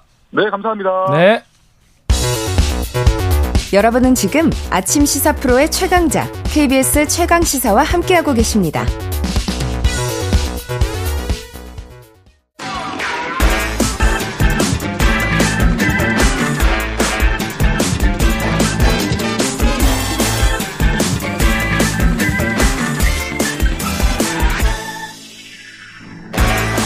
한 번 더 뉴스 시간입니다. 오늘은 한국경제신문 최영창 기자와 함께합니다. 안녕하세요. 네, 반갑습니다. 지난번에 말씀하셨는데 NC가 한 번 더 이길 것 같다라고 했는데 실제로 이겼더라고요. 실제로 이겼어요. 어. 네, 투수 그 이 통계를 무시할 수 없더라고요. 어, 데이터가 너무 신기하네요. 확실히- 네, 데이터가 잘, 잘 들어맞아서 NC가 2연승을 했는데 오늘이 3차전인데 네. 어떻게 될지는 이따가 KBS ETV 하나요? 제가 뉴스를 또 이제 야구를 또 실시간으로 보지는 못하기 예, 때문에 자 그, 그렇습니다. 오늘 첫 번째 소식은 뭡니까? 그 이제 SNS 쓰시는 분들 많은데 다 쓰죠. 네, 네. 많이들 하잖아요. 이제 종류가 너무 많아서 맞아요. 그 중에 하나는 꼭 쓰실 텐데요. 맞아요. 점점 이제 유료화 시동을 걸고 있다. 돈 내야 돼요? 네, 그런 지금 소식이 들려오고 있는데요. 지금 그 페이스북과 인스타그램을 운영하는 기업 메타라고 있습니다. 여기서 이제 유럽에서 먼저 광고가 없는 유료, 유료 버전을 출시를 한 거예요. 네. 그러니까 접속하면 곳곳에 이제 덕지덕지 광고가 붙어 있는데 그걸 없애주는 대신에 매달 일정 비용을 걷겠다는 겁니다. 얼마 정도? 이 9.99유로 한 달에 구독료 차원인데 음. 우리 돈으로 15,000원 정도입니다. 비싼 것 같은데. 그니까요. 어, 이거 좀꽤 된다. 생각보다 그죠? 그렇죠. 네네네. 근데 이제 이유가 있더라고요. 뭡니까? 그 유럽 연합이죠. EU가 올해 8월부터 디지털 서비스 법이라는 걸 시행을 했어요. 네. 그러니까 이용자 데이터를 바탕으로 이 맞춤형 광고를 해서는 안 된다. 이게 법의 골자거든요. 네. 그러니까 위반하면은 회사가 1년 동안 벌어들인 수익 중에 최대 6%를 벌금으로 내야 하는 거예요. 그러니까 그런데 이제 우리가 SNS를 쓰다 보면은 막 검색했던 게 상품으로 다시 광고로 올라와 있고 그런 게 되게 많잖아요. 그러니까 이제 빅데이터에 기반한 맞춤형 광고를 SNS 업체들이 이제 선보이는 건데 그게 이제 광고 그 메타의 핵심 수익원 중 하나였어요. 네. 근데 이제 이러면 매출에 이걸 못 하게 되니까 큰 타격을 입게 되는 거죠. 그러자 메타가 이제 유료 모델 출시라는 걸 돌파구를 낸 아. 겁니다. 그러니까 이제 내가 지금 뭔가 이제 내가 다른 걸 검색했는데 과- 과- 관련 광고가 나오니까 약간 좀 섬뜩한 적도 있긴 있었거든요. 그렇죠, 예. 얘네가 다 날 들여다보나 이런 생각. 그래서 근데 그거가 이제 문제라고 이제 EU에서는 지적을 한 거군요. 네, 그걸 못하게 하니까 그러면 야 우리 돈 내. 돈 내. 이렇게 되는 거죠. 그렇게밖에 할 수 없겠네요. 네, 네. 근데 지금 메타뿐이 아니라 다른 데도 그럼 확산되는 추세 아니겠습니까? 그렇습니다. 이제 좀 다른 걸 비교해 보자면은 그 트위터라고 했던 그 X라고 있습니다. 네네. 지금 테슬라 최고 경영자인 일론 머스크가 지금 인수했는데 작년 사례이긴 한데 정치인 연예인 옆에 이제 그 무료로 원래는 파란색 인증 이 사람이 본인 맞다 맞아요. 인증 마크를 붙여줬었어요. 오피셜 딱지 파란색. 네, 그거를 이제 작년부터 이제 한 달에 8달러를 내도록. 근데 그걸 내면은 누구나 그 파란색 인증 딱지를 붙여주는 거예요. 음. 그렇게 그런 식으로 지금 유료화를 했고 지난달 17일부터는 뉴질랜드랑 필리핀에 신규 이용자를 대상으로 연간 1달러의 구독료를 부과하기 시작한 거예요. 여길 왜 그러냐 봤더니 구독료를 내지 않으면은 이 게시물을 올리거나 공유할 수 없는데 그 이유가 이 뭐 보시라고 하죠. 뭐 로봇 자동 프로그램, 네. 맞아요. 뭐 스팸 발송 이런 게 너무 많다는 거예요. 음. 그래서 그럼 가짜 계정을 막으려면은 이런 유료화는 좀 어쩔 수 없다. 음. 뭐 이렇게 설명을 했습니다. 이- 그러면 이게 뭐 성공 사례 같은 게 있습니까? 이게 기, 기업들이 그냥 막 던질 수 없을 텐데. 그러니까요. 지금 미국에서 이제 10대들이 많이 쓰는 메신저 있는데 스냅챗이라고 있습니다. 아, 들어봤어요. 네, 여기가 이제 지난해 4월 출시한 유료 구독 서비스 스냅챗 플러스가 있는데 이용자가 무려 500만 명이래요. 아, 엄청. 돈 내고 쓴다는 거예요. 한 달에 3.99달러. 한 어, 저- 5천 원 조금 넘는 네, 거죠. 젊은 층한테 또 완전 적은 돈은 아닌데. 네. 근데, 근데 끼. 그렇게 쓴다고 하니까 좀 놀랐고요. 그렇게 내면은 인공지능 치- 챗봇 서- 친구 목록에 추가하거나 뭐 대화창 배경화면을 취향껏 바꾸거나 이런 게 가능하다는 거예요. 네. 이걸로 지금 연간 한 2억 4천만 달러의 수익을 냈다. 음. 이런 보도도 나오고 있습니다. 역시 광고로는 이제는 이제 돈 버는 시대는 좀 끝나간다, 저물어 간다 이렇게 보고 있나 봐요. 그러니까요. 왜냐면은 이제 그 온라인 광고 시장이 예년처럼 좀 폭발적으로 성장하지 않는데 음. 지금 물론 플랫폼 서비스는 계속 늘어나니까 여기 한정된 것에서 나눠 먹기가 되는 거잖아요. 네. 이러면 이제 수익 창출이 더 이상 어렵다 이렇게 됐기 때문에 가장 확실한 방법은 이용료 직접 부과다 이런 식으로 전환을 하고 있습니다. 우리나라도 언제 또 비싸질지 돈 그러니까요. 내라고 할지 모르겠네요. 네, 무슨 땡톡 뭐 뭐뭐 그렇습니다. 있는데 이런 것들 네. 그렇습니다. 자, 다음 뉴스 들어가시죠. 어떤 겁니까? 지금 월드컵 네. 2034년 개최지가 네. 사실상 벌써 결정이 된 거예요. 그거 막 이렇게 뽑고 막 이렇게 되는 거 아니에요? 어디 막 이러면 와, 환호하고 막 이런 뭐 그렇죠. 거- 네, 그런 그랬는데 것 같은데? 2034년 월드컵 개최지가 지금 사우디로 어. 무혈 입성을 했어요. 어, 뭐 경쟁자 없었나 봐요. 네. 지금 이게 지금 그래서 보통은 이게 내년 이맘때 원래 결정을 하려고 했는데 예. 나홀로 접수다 보니까 나홀로 접수됐어요? 예, 사실상 뭐 피파 회장도 어, SNS에 이렇게 올렸습니다. 아시아에서 개최될 예정이다. 그럼 사우디란 얘기죠. 어. 네. 근데 그 서로 하려고 하지 않나요? 원래 막 그것 때문에 막 되게 경쟁이 치열한 걸로 알고 있는데. 맞아요. 원래 그 원래는 그게 정상이에요. 근데 이제 요즘은 음. 잘 안 나선다는 거예요. 왜 그렇죠? 올림픽도 그러고 월드컵도 그러는데 월드컵은 또 특별한 이유가 있습니다. 뭡니까? 그러니까 이제 2026년 북중미 월드컵부터 본선 참가국이 32개국에서 48개국 48개국으로 확 늘어나요. 엄청 늘었네요. 이러면 이제 이 참가국을 다 수용하려면요. 4만 명 이상 들어가는 경기장 한 14개가 아, 필요하다는 거예요. 경쟁이 예전보다 더 많이 필요하구나. 그렇죠. 그러면은 인프라 비용을 누가 될 겁니까? 이거 음. 부담할 수 있는 나라가 많지 않다는 거예요. 네. 근데 사우디 하면은 뭐가 떠오르시나요? 사막? 돈. 돈. 오일 아, 돈 머니. 예, 네. 그죠, 그죠. 요거는 이제 이 오일 머니 파워로 아. 전 세계 지금 엄청난 힘을 휘두르고 있거든요. 그걸로 지금 온갖 국제 대회를 다 유치하고 있어요. 지금 뭐 엑스포는 우리랑 경쟁 중이고 그렇구나. 27년 아시안컵, 네. 뭐 29년 동계 아시안 게임, 음. 34년 하계 아시안 게임 개최국으로 이미 선정됐는데 여기에 월드컵을 얹은 겁니다. 음. 근데 사우디가 일단 뭐 삐까뻔쩍하게 하긴 하겠네요. 돈이 많으니까. 그렇죠. 하지만 일각에서는 이게 뭐 사우디한테 그 특혜 준 거 아니냐 이런 얘기도 나온다는데. 네, 그게 좀 이제 그좀 분석을 해보니까요. 네네. 이게 피파가 지난달 초에 아시아와 오세아니아에서 2034년 월드컵 개최지를 물색하겠다 이런 입장을 밝혔어요. 근데 유치 절차를 3년을 이것도 앞당긴 거예요. 왜 당겼죠? 그게 지금 그래도 그 논란인 거예요. 왜냐면은 2030년 월드컵 개최지를 결정한 게 불과 한 달 전이에요. 그거 안 되지 안 되지 않나요? 그 그러니까요. 갑자기 한 달만 그럼 3년 뒤 거를 갑자기 정한다고? 그러니까 지금 그러니까 근데 이제 원칙대로는 아까 설명해 드렸지만은 내년 이맘때 결정하려고 했다는 네네. 거예요. 네. 근데, 근데 신청지가 한 곳밖에 없으니 어 그러면 사우디가 될 수밖에 없네 이렇게 되는 거죠. 아, 좀 두고 볼 수도 있는 건데 왜 그걸 그렇게 급하게 정했을까?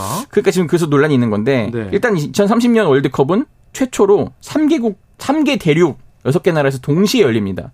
뭐 월드컵 100년 특집이라고 해가지고 어. 이런 식으로 열리는데 이것도 지금 좀 논란이 되기는 어쨌든 네. 지금 이 유치 선언을 한 다음에 다음 개최지 공모를 받는 게 단 26일의 시간을 준 거예요.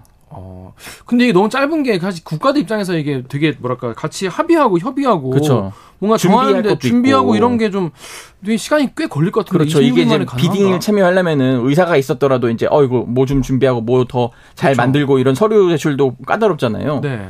그러니까 미리 누군가가 확실히 준비해 놓지 않는 이상 이건 안 된다 이런 설이 있는데 아니나 다를까 이렇게 돼버린 거고 실제로 사실 호주나 인도네시아도 공동 개최 카드를 좀 준비를 하고 있었다는 거예요. 근데 너무 빠듯하니까 음. 10월 31일까지 서류를 제출하시오 이래 버리니까 어. 결국은 못 냈습니다. 이거 우리가 보통 이제 뭐 특혜 채용 논란 네, 맞습니다. 뭐 이런 거 할 때 많이 나오던 내정한 사람 있고 응, 이런 응. 사람 딱 기간 이만큼만 주고 짧게 주고 끝내는 거. 딱 걔한테 딱 맞는 자격만 딱 올리고 딱 그런 느낌인데 그러니까요. 뭔가 이상하다 느낌이. 그 지금 국제 스포츠계에서 아 이거 사우디 내정해 놓고 이런 식으로 짜맞춘 건 아니냐 좀 비판적인 여론도 있습니다.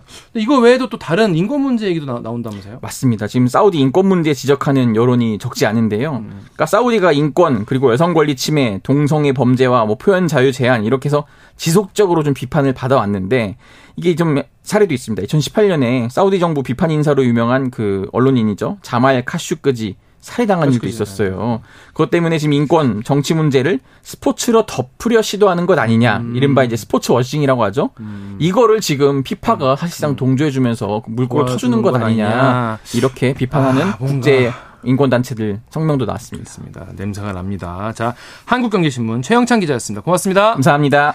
자, KBS 1라디오 최강시사 2부 여기까지고요. 잠시 후 3부에는요. 장신 뉴스 준비되어 있습니다.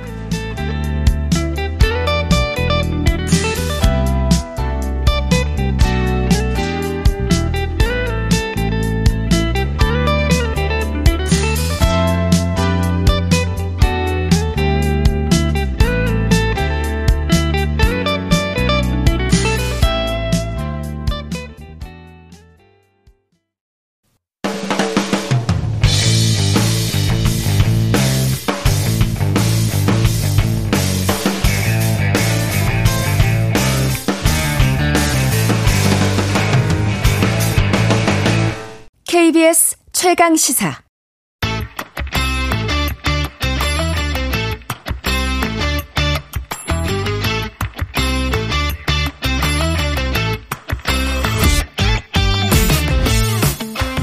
짧고 얕은 단신 뉴스는 다루지 않는다 이 말이야. 이 길고 깊이 있는 뉴스를 다루는 장신 뉴스 시간입니다. 장윤선 정치 전문 기자 그리고 신인규 정당 바로 세우기 대표 장신 커플 오셨습니다. 안녕하세요. 네, 네 안녕하세요. 처음 뵙겠습니다. 네. 반갑습니다. 아유, 깜짝 놀랐습니다. 지금 지금 댓글창에 KT 23님이 화장신 콤비 화이팅! 이래서 김기화, 장성규, 장윤선, 신인규 화이팅이라고 응원하시는 분들이 굉장히 많네요. 아유, 아유 감사합니다. 감사합니다. 장 기자님도 되게 팬이 많으신가 봐요. 아유, 아니요. 그렇지 않습니다. 우리 신인규 변호사님이, 예. 팬이 많으십니다. 편의점이, 요새 정말 편의점 잘... 불티나게 지금 아니 보니까 지금 취재 편의점이라고 유튜브 하고 계신데 네 맞아요. 조회수 엄청나던데요. 아, 아니 조회수는 많지 않고요. 네. 예, 그 10만 구독을 와, 달성했습니다. 축하드립니다. 네 감사합니다. 진짜. 17일 만에. 아, 와 진짜 빨리 된 거예요. 예, 그, 네. 네. 한 것 같습니다. 네 고맙습니다. 고생하셨습니다. 예. 저도 유튜브 해봐서 알아요. 예. 얼마나, 아~ 얼마나 뿌듯한지. 네.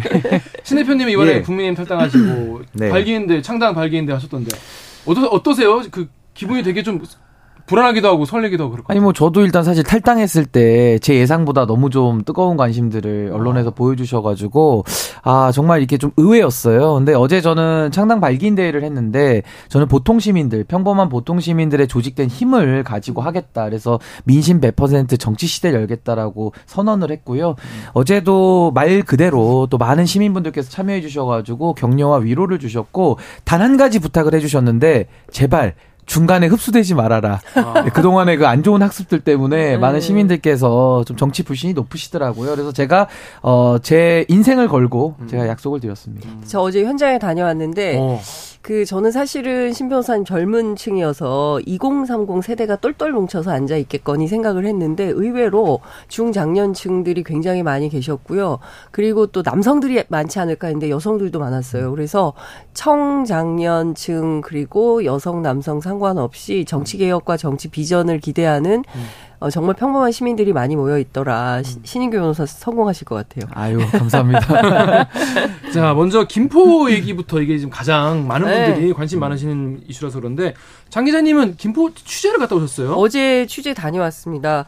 그 사실 궁금했어요. 과연 김포 시민들은 어떻게 생각할 것이냐. 마냥 좋아할 것이냐. 예, 그렇죠. 꼭 그렇지 않을 것이냐, 어떨 것이냐. 네. 그랬는데 현장에서 만난 민심은 대체로 팽팽했습니다. 정말요? 예, 굉장히 팽팽했고 근데 일단 정보가 부족하다. 뭘 어떻게 하겠다는 건지 그래서 정말 되는 거예요? 음, 음, 음. 진짜 한대요? 이렇게 그러니까 의구심 뭐 이런 어 반신반의한 분위기도 상당히 있었고요. 근데 대체로 어떤 거냐면 핵심은 어, 김포가 서울되는 것도 좋은데 그에 앞서서 교통 문제 이거 먼저 골드라인 좀 해결해 줘라. 출퇴근 시간에 정말 너무 힘들다. 김포공항역에 도착하면요. 그 저 일단 그 응급 조치할 수 있는 요원들이 상시 배치가 돼 있대요. 그 정도로? 요새도 하루에 최소 두사, 두세 명 정도는 실신한다는 그 거예요. 정도로요? 네. 아, 그렇기 때문에 사실은 김포 서울 되는 것보다 이 교통 문제 먼저 해결해 주는 게 우선이다. 이거 주장을 많이 하고 또 하나 우리 서울 해주는 건 좋은데 여기다가 서울에 땅 없으니까 온갖 혐오 시설, 음, 음. 어 쓰레기 음. 그 네. 소각장, 음, 그다음에 뭐 방패장 뭐 이런 거 전부 혐오 시설 갖다 놓는 거 아니에요?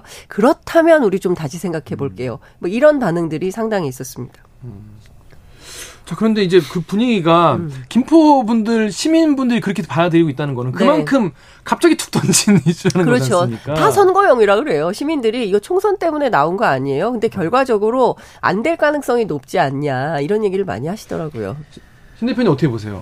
저는 사실 행정구역 대개편을 전제로 한 저는 어, 지방 분권을 제 정치적 사명으로 제가 가지고 있기 때문에 어, 민주당의 입장과 좀 비슷한. 어, 지금의 입장에서 민주당의 아. 입장이 맞는데 예, 예. 제가 드리고 싶은 말씀은 국민의힘은 지금 이 무거운 주제 그리고 너무나도 중차대한 문제를 너무 정략적이고 너무 쉽게, 쉽게. 제안을 했고 음. 민주당도 행정구역 대개편에 대해서 광역으로 전체 단위로 하자는데 이걸 지금 맞받는 차원에서 냈기 때문에 이것도 또 어떻게 보면 정치적 대응 국면에서의 카드다. 이게 저는 현 정치권을 바라보면서 보면서 너무 마음이 음. 아픕니다. 왜냐면 음. 이렇게 다룰 수 있는 게 아니거든요. 그렇죠. 아, 그렇죠. 저는 이게 지금 김포시를 껴주느냐에 대해서 뭐 의견은 갈릴 수 있죠. 이것이 김포 시민들의 의사도 중요한데요. 이것이 그들의 이익만을 가지고 결정할 수 있는 사안이냐. 음. 그러면은 다른 지역도 다 해줘야 되거든요. 음. 그래서 저는 이익이 아니라 국익의 관점에서 음. 이것을 바라봐야 되는데 지금 이 행정구역 대개편과 지방분권이라는 것을 우리 헌법에서도 규정하고 있는데 이걸 국익의 차원과 전체적인 차원에서 보고 있는 사람이 과연 과연 몇이나 되느냐. 전 그 부분을 일단 먼저 지적드리고 싶고요. 지금 서울을 국민의힘에서는 더 메가시티를 더 매 메가시티로 만들자는 겁니다. 음. 도시 경쟁력이 떨어질 수밖에 없습니다. 아까 뭐 지하철 얘기도 하셨습니다만은 사람이 과밀되면은 당연히 따라붙는 문제들이 나오죠. 그걸 지금 우리 시민들이 체감하고 있거든요. 근데 그거를 해결하기는커녕 대책 없이 더 도시를 키우면 경쟁력이 생긴다?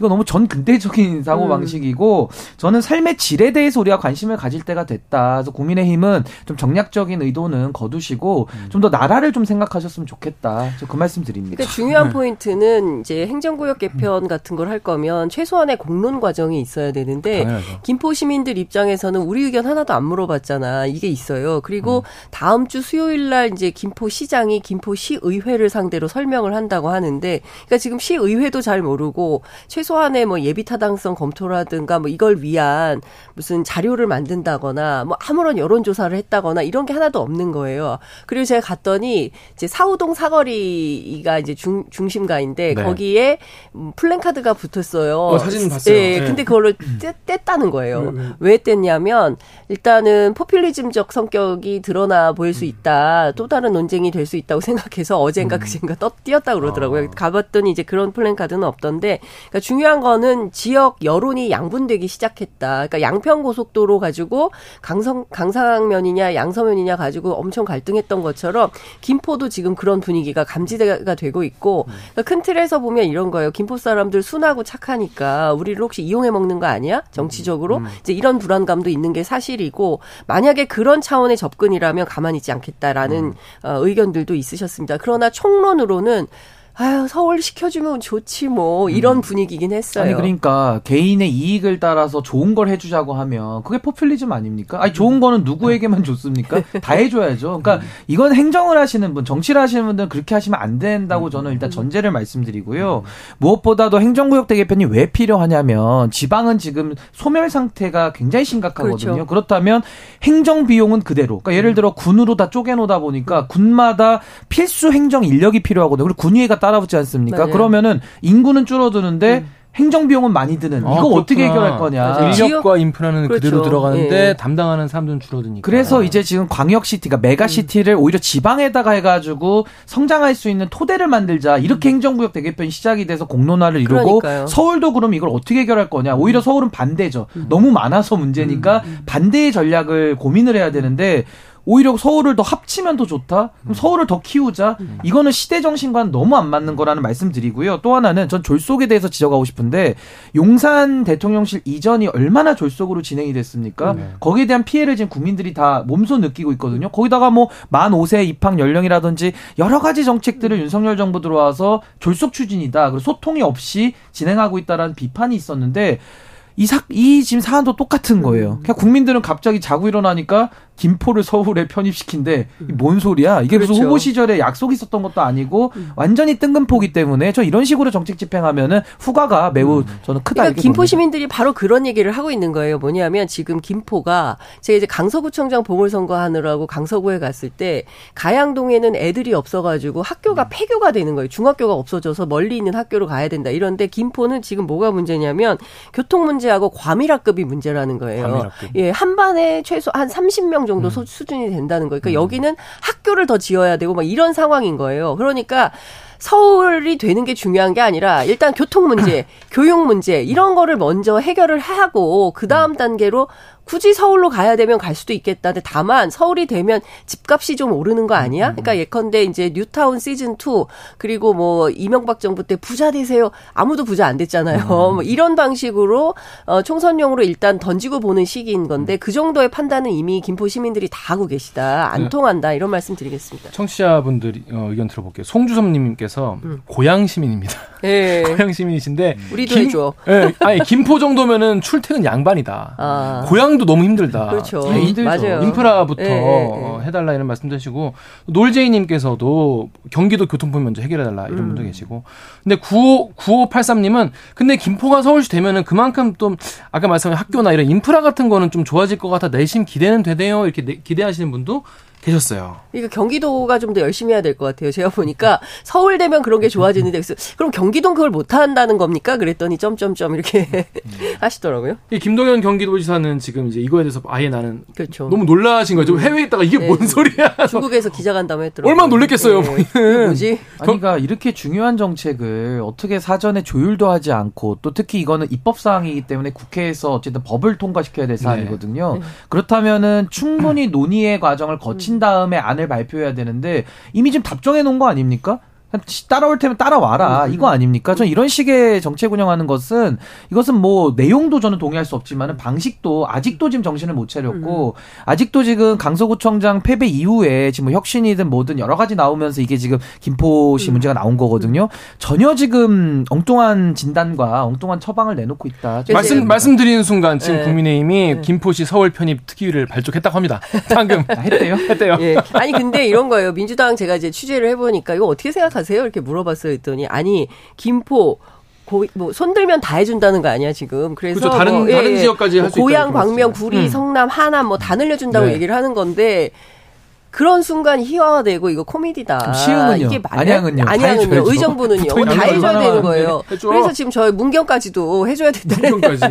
얘기가 나오는 네. 겁니다. 그러니까 네. 이 정치가 그리고 특히 이 행정구역 개편 문제와 관련해서는 앞서 이제 신 변호사님 잘 말씀하신 것처럼 이제 지역 소멸의 문제를 어떻게 해결할 거냐, 인구 소멸 문제 어떻게 할 거냐, 그리고 행정구역 개편은 어떻게 할 거냐. 사실은 지역으로부터 해서 서울로 올라와야 되는 측면이 있는 거예요. 그리고 과밀화 문제가 우리가 굉장히 수도권 집중 문제가 심각 했기 때문에 세종 그 행정수도 이전 문제까지도 얘기가 됐었던 거잖아요. 그렇죠. 그런 어떤 철학적 기반, 국정 운영을 어떻게 해나갈 거냐에 대한 기본 베이스 위에서 뭔가 논의가 쿠킹돼야 되는데 그게 아니라 느닷없이 선거 앞두고 뻥 우리 다 시켜줄게 어, 뉴타운 전략으로 한번 해볼게라는 것은 누가 보더라도 선거용이기 때문에 진정성이 없다. 근데 이런 진정성 없는 것에 대해서 이제 국민들이 전부 심판합니다. 아니 방금- 그리고 아니 그리고 김기현 대표도 뭐 면적 이야기를 하시던데 지금 면적을 갖고 얘기할 게 아니고요. 앞으로 는 국가 경쟁력보다 도시 경쟁력이 더 중요한 시대가 됐습니다. 그 네. 다원주의 그건 시대에 맞아요. 이미 네. 그. 시대가 네. 도래한 건데 그렇다면 서울의 도시 경쟁력을 어떻게 높일 것이냐 이게 김포를 흡수한다고 해서 경쟁력이 올라갑니까? 전혀 아니거든요. 그 문제는 그대로 놔두면서 행정구역 바꾼다고 해서 도시 경쟁력 올라가지 않아요. 오히려 부정적인 효과들만 나옵니다. 그러니까 저는 아까도 말씀드렸다시피 이 행정의 비효율과 지방 소멸이라는 것을 대처하기 위해서 오히려 지방은 행정구역을 묶어가지고 메가시티로 키울 필요가 있어요. 거기에 대한 행정구역 대개편 논의는 너무 환영합니다. 그 필요한 일이고요. 근데 서울에 대해서 인접하고 있는 시군이 그렇게 많은데 이것을 갑자기 뜬금없이 어느 특정 지역만 갖다가 편입할게 여기에 대해서 추진한다 고 하면은 여기에 대해서 다른 그 시군들이 얼마나 반발을 할 것이며 전 이것은 올바른 해결책이 아니다. 그러니까 이런. 거예요. 그러면 대한민국 하지 말고 그냥 서울 민국 하자. 싹 다 서울 하자. 이런 얘기가 그냥 막 나오는 겁니다. 네, 그러니까 SNS 창에서 그런 네. 얘기 다들. 주변 사람들 얘기를 하는데 그런데 또 신기한 거는 지금 정부는 또 지방시대 종합계획을 발표를 해서 그러니까. 지방 메가시티 가자, 지방부터 아니, 키우자 그러니까 이렇게 하고 이런 거랑 똑같아요. 안 맞아요, 지금. 대한민국이 로보트 AI 기술이 일자리 대체, 그러니까 무인 무인 점포 그렇죠. 일자리 대체 비율이 가장 높은데요. 아직도 정치인들은 엉뚱하게 일자리 숫자 100만 개, 200만 개 경쟁하고 음. 있거든요. 그러니까 모순되는 거예요. 지금 우리 앵커께서 지적하신 대로 지방화 시대를 열겠다고 하면서 서울을 매메가 시티로 만드는 이 모순을 음. 도대체 어떻게 설명을 할 겁니까? 그러니까 너무 설이 걷고 너무 졸속이고 체계 정합성도 안 맞는다. 음. 그러니까 저는 국정 운영에 무거운 책임과 무한 책임을 지고 있는 현재 국민의힘과 정부 여당이 도대체 국정 운영에 임하는 자세가 어떻느냐. 전 이것이 지금 이 김포 사건을 통해서 여실히 실력이 드러나고 있다. 전 그렇게 봅니다. 이 정부의 특징입니다. 그러니까 과거에 지난번에 노동 시간 문제와 관련해서도 이제 장관이 브리핑까지 마쳤는데 대통령이 그 다음 날 도스태핑하면서 그거 아니에요라고 뒤집어 엎었거든요.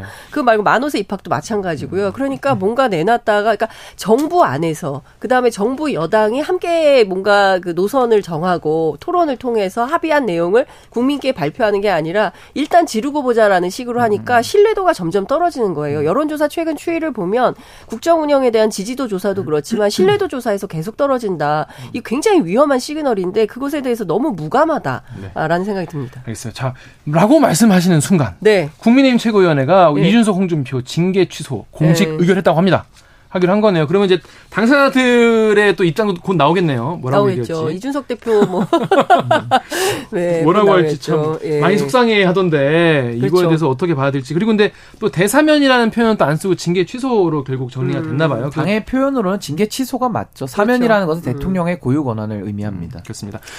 그 정치적인 노림수가 있었던 것 같아요. 어떤 이뇨한? 이뇨한 혁신이 입장에서는 우리가 다 풀어줄게. 음. 어, 그동안에 있었던 문제 다 덮고 가는 음. 거야. 자, 이제 더 이상 갈등은 없어. 어, 그, 혁- 그 혁신의. 이미지를 좀- 예, 그렇죠. 이뇨한 내가 들었어. 하지만 근데 그거를- 하지만 우리는 안 받아. 이런 거죠. 눈 가리고 아웅이라고 하고요. 그래서- 손바닥으로 하늘을 가리려고 하는 거랑 똑같은 겁니다. 문제의 본질을 해결하지 않고 이제 와서는 시끄러우니까 다 덮고 가자. 그렇죠. 이런 식으로 가는 네. 것은 그것도 또 하나의 저는 폭력 아니냐. 저는 그렇게 봅니다. 그렇습니다. 자, 윤 대통령 시정연설 얘기로 넘어갈게요. 이제 윤 대통령이 국회에 시정연설을 했는데 최근에 그 어, 오늘 아침 뉴스에 그런 사설이 있더라고요. 한 언론에서 악수만 나눠도 칭찬받는 대통령.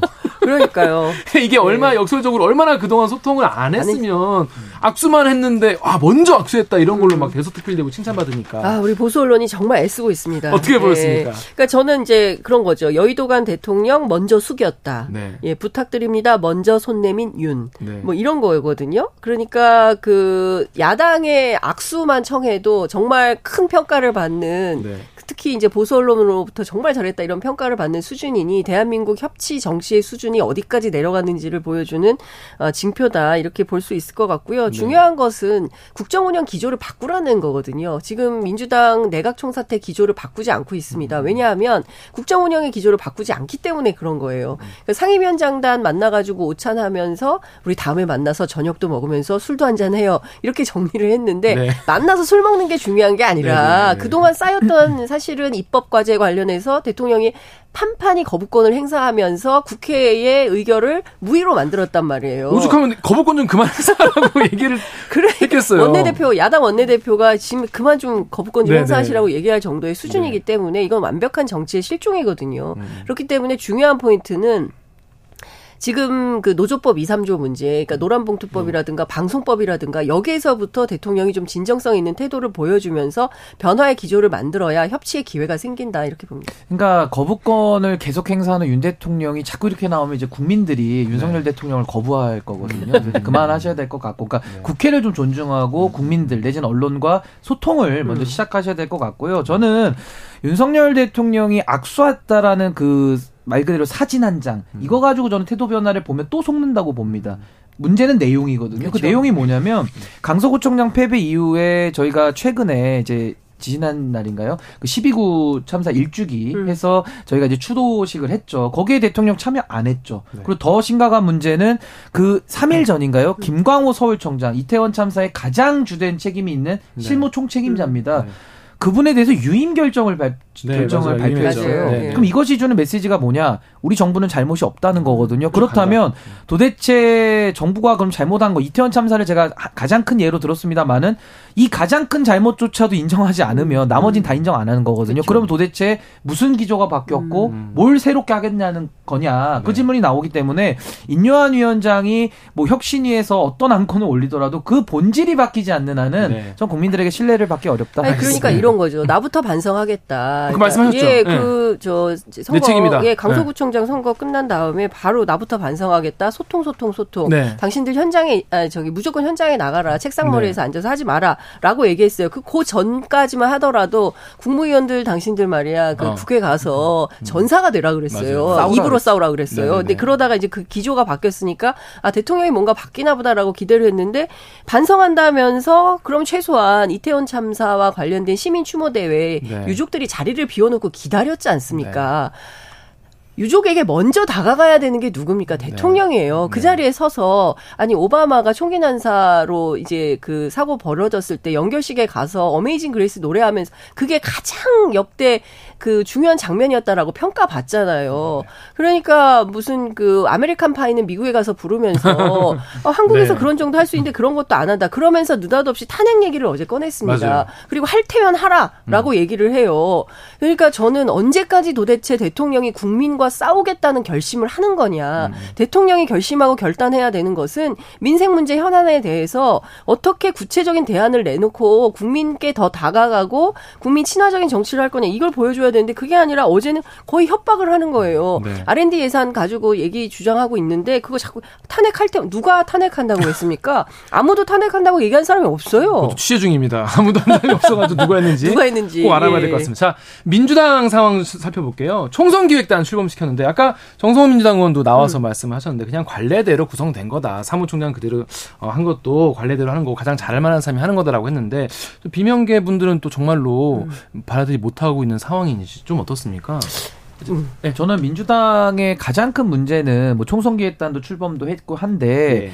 내부의 갈등은 있겠죠. 근데 그게 국민들의 관심을 얻고 있지 못합니다. 음. 그러니까 지금 민주당은 어, 국민들의 이 싸늘한 마음에 대해서 전 좀 돌아볼 필요가 있다고 봐요. 지금 우리가 항상 시사 프로 나가봐도요. 네. 국민의힘은 뭐 이렇게 사건 사고가 많아가지고 매일 이슈의 거의 80% 이상을 차지하고 음. 사실 민주당 이슈는 기계적 균형 차원에서 한 번 다루고 넘어가는 수준이고 가끔 이재명 대표가 법원에 가거나 하면은 그때는 그 이재명 대표의 사법적인 부분만 부각이 되고 있거든요. 그러니까 제가 드리고 싶은 말씀은 민주당이 전국을 주도하기 위해서는 그 안에 건 강한 내부 투쟁이 나오고 그것이 국민들 앞에서 선을 보여줘야 되는데 지금은 내부에서 물밑에서는 서로 자기들 공천 때문에 다양하게 싸우겠지만은 이게 국민들하고 전혀 떨어져 있지 않습니까? 음. 그러니까 이런 부분들에 대해서는 민주당도 뭐가 원인인지를 좀 분석해 볼 필요가 있다. 전 그렇게 봅니다. 근데 사실 우리 언론이 친명 비명 프레임으로 계속 기사를 쓰고 있어요. 네. 근데 저는 여기에서 좀 한 뎁스 더 들어갈 필요가 있겠다라는 맞습니다. 판단을 하는데요. 일단 지금 비명계로 통칭되는 세 분이 있어요. 이 원욱, 조홍천, 이상민. 이세 음. 분이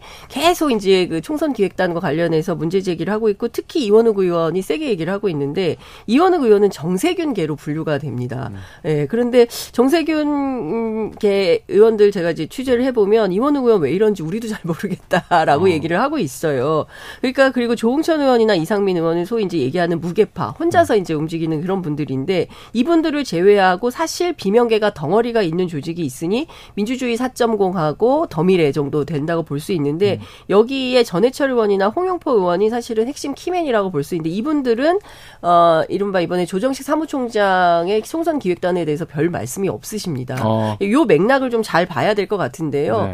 네. 어, 지금 국회 주변 취재를 해보면 어떤 얘기가 들리냐면은 음. 어, 다음 총선 이후에 조정식 의원이 지금 5선이거든요. 네. 그러니까 다음 되면 6선이 돼요. 네. 그래서 국회의장 도전한다는 소문이 있어요. 아. 그런 측면에서 보면 사실은 현 역표가 굉장히 중요하잖아요. 그쵸. 그래서 현역 의원들하고도 사실은 이분은 친명 비명 가리지 않고 대체로 원만하다는 평가를 받습니다. 음. 음. 그래서 중요한 포인트는 총선에서는 혁신을 하고 개혁을 하고 필요할 때는 과감하게 칼을 휘둘러서 쳐내야 되는 이런 것도 필요한데 그걸 하겠냐. 그러니까 음. 친명 비명 다 지금 현역 중심으로 가지 않겠냐. 음. 결과적으로 내년 총선 앞두고 어, 친명 원외들이 오히려 불이익을 받을 가능성이 있기 때문에 오히려. 결과적으로 이 총선 기획단에 대해서 칼 들고 나올 사람들은 어, 친명 원외가 될 가능성이 높다라는 음. 얘기가 나옵니다. 그 자기 공천 얘기도 그 맥락에서 나온 그 거예요? 맥락인 거죠. 아. 예. 근데 그 맥락은 사실은 지금 어 뭐 이런 거예요. 그러니까 제일 중요한 거는 친명 비명이 중요한 게 아니라 네. 경쟁력 있는 후보 음. 어, 그리고 사실은 이제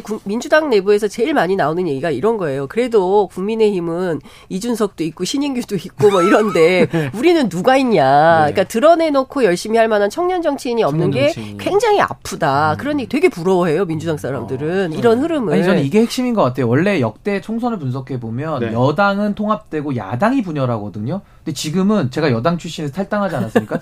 여당이 분열하고 야당이 또 똘똘 뭉치고 있어요. 그러니까 참 이건 아이러니한 것이고 뭔가 이번 총선에서는 과거의 문법과는 다른 것들이 저는 좀 펼쳐지지 않을까. 음. 전 그렇게 좀 보고 있습니다. 지금 영남 피바다설이 나오잖아요. 음, 그러니까 맞아요. 뭐 사방팔방 무소속이 나올 것 같아요. 어. 그러면 영남 지역부터 보수의 에, 균열이 상당히 거세게 일어날 것 같고 내년 총선은 음. 어, 도처가 정말 많이 어렵겠다. 근데 그것이 이제 호남에도 당연히 영향을 미치는 그렇죠. 거기 때문에 네. 저는 이것이 이제 한국 정치에 좀 거대한 균열이 지금 음. 오고 있는 거 아닌가 저는 그런 생각을 좀 갖고 있습니다. 뭔가 좀 진통이라고 볼 수도 있을까요? 뭔가 이제 지금까지의 어떤 정치 논리로 더 이상 음. 이제 구도를 유지할 수 없으니까. 그러니까 양당의 적대적 공생관계, 양당 기득권 독과점이 저는 한계에 왔다고 봅니다. 네. 이제는 더 이상 문제 해결을 할 수 없는 폭발 기반한 직전의 민심을 토대로 해서 전 이제는 이제 한국 정치가 한 번은 좀 국면이 바뀌어야 될 분위기라는 걸 좀 국민들이 감지하고 있다고 보고요. 그래서 아무래도 좀 더 역동성이 있는 국민의 힘에 물론 저도 그 싸움의 주제는 저도 마음에 잘 들진 않습니다만은 그래도 더 관심을 보이시는 거 아닌가 저는 그렇게 생각합니다. 또 하나 저는 이제 인유한 혁신이가 동일 지역 삼선 출마 금지 이제 네. 그 제안을 이제 뭐 내놨죠. 일종의 헌신 코드로 이제 내놓는다고 희생. 그렇죠. 예. 희생, 헌신 뭐 이런 걸로 내놓는다고 하는데 저는 이 문제는 민주당에도 상당히 큰 파장을 불러올 거라고 안 생각을 하고 그런 얘기 예. 나오더라고요. 근데 이걸 뭐 그 위헌 소지가 있다라고 네. 주장을 하는데 2015년도에 사- 실제로 이런 사건이 있었는데 관련해서 우리 재판부가 어떤 결정을 내렸냐면 합헌 결정을 내렸어요. 그러면서 예 장기 집권으로 인한 지역 발 이게 강남구청장이 냈던 건데 어, 장기 집권으로 인한 지역 발전 저해 방지와 유능한 인사의 지방자치단체장 진출 확대로 대별할 수 있는 바 그 목적의 정당성, 방, 방법의 적절성, 피해 최소성, 법의 균형성에 충족된다 이렇게 얘기를 했거든요. 그러니까 판단했군요. 예, 그러니까. 예 위헌 아닐 수 있어요. 그러니까 음. 제가 보기에는 어 일단 그 영호남 어 가리지 않고 다선 의원들은 상당히 긴장해야 된다 이런 생각이 좀 듭니다. 마지막으로 시간이 없어요. 짧게 부탁드릴게요. 이준석, 유승민, 이현주 이런 분들이 지금 당 밖에서 지금 굉장히 열심히 지금 뛰고 계신데 신당 창당 가능성 어떻게 보십니까? 뭐 저는 가능성이 좀 높다고 보는 게요. 네. 아무래도 당내 공간이 없어지면은 결국 그분들이 정치를 다 하실 분들이거든요. 그다음 뭐 밖으로 나와서 하는 것도 저는 하나의 카드로 더 고민을 해볼 수 있지 않겠나 그렇게 봅니다. 국민의힘이 어떻게 하느냐에 따라 다르죠. 어, 예, 국민의힘이 그러니까 오늘 보면 이준석 대표 얘기를 상당히 포용한 거잖아요. 대사면이라는 말도 안 쓰고 징계 취소라는 표현도 쓰고 그래서 내년 선거에서 만약에 분열하면 필패로 갈 가능성이 높기 때문에 그러면 그 정치적 파장은 사실 대통령 음, 앞으로 국정 운영하는데 상당히 어려운 코드가 될 수 있기 때문에 국민의힘이 바- 변할 수 있겠다라는 어. 생각도 좀 듭니다. 왜냐하면 내년 선거를 이겨야 되니까요. 네, 예. 그렇습니다. 앞으로 한 160일 남았는데 어떻게 바뀔지 보겠습니다. 장윤선 전치 정점문 기자 그리고 신인규 정당 바로 세우기 대표 말씀 나눴습니다. 고맙습니다. 네, 네, 감사합니다. 감사합니다. 11월 2일 목요일 KBS 일라디오 최강시사 오늘 여기까지입니다. 저는 KBS 김기화 기자였고요. 어, 내일 아침 7시 20분에 다시 돌아오겠습니다.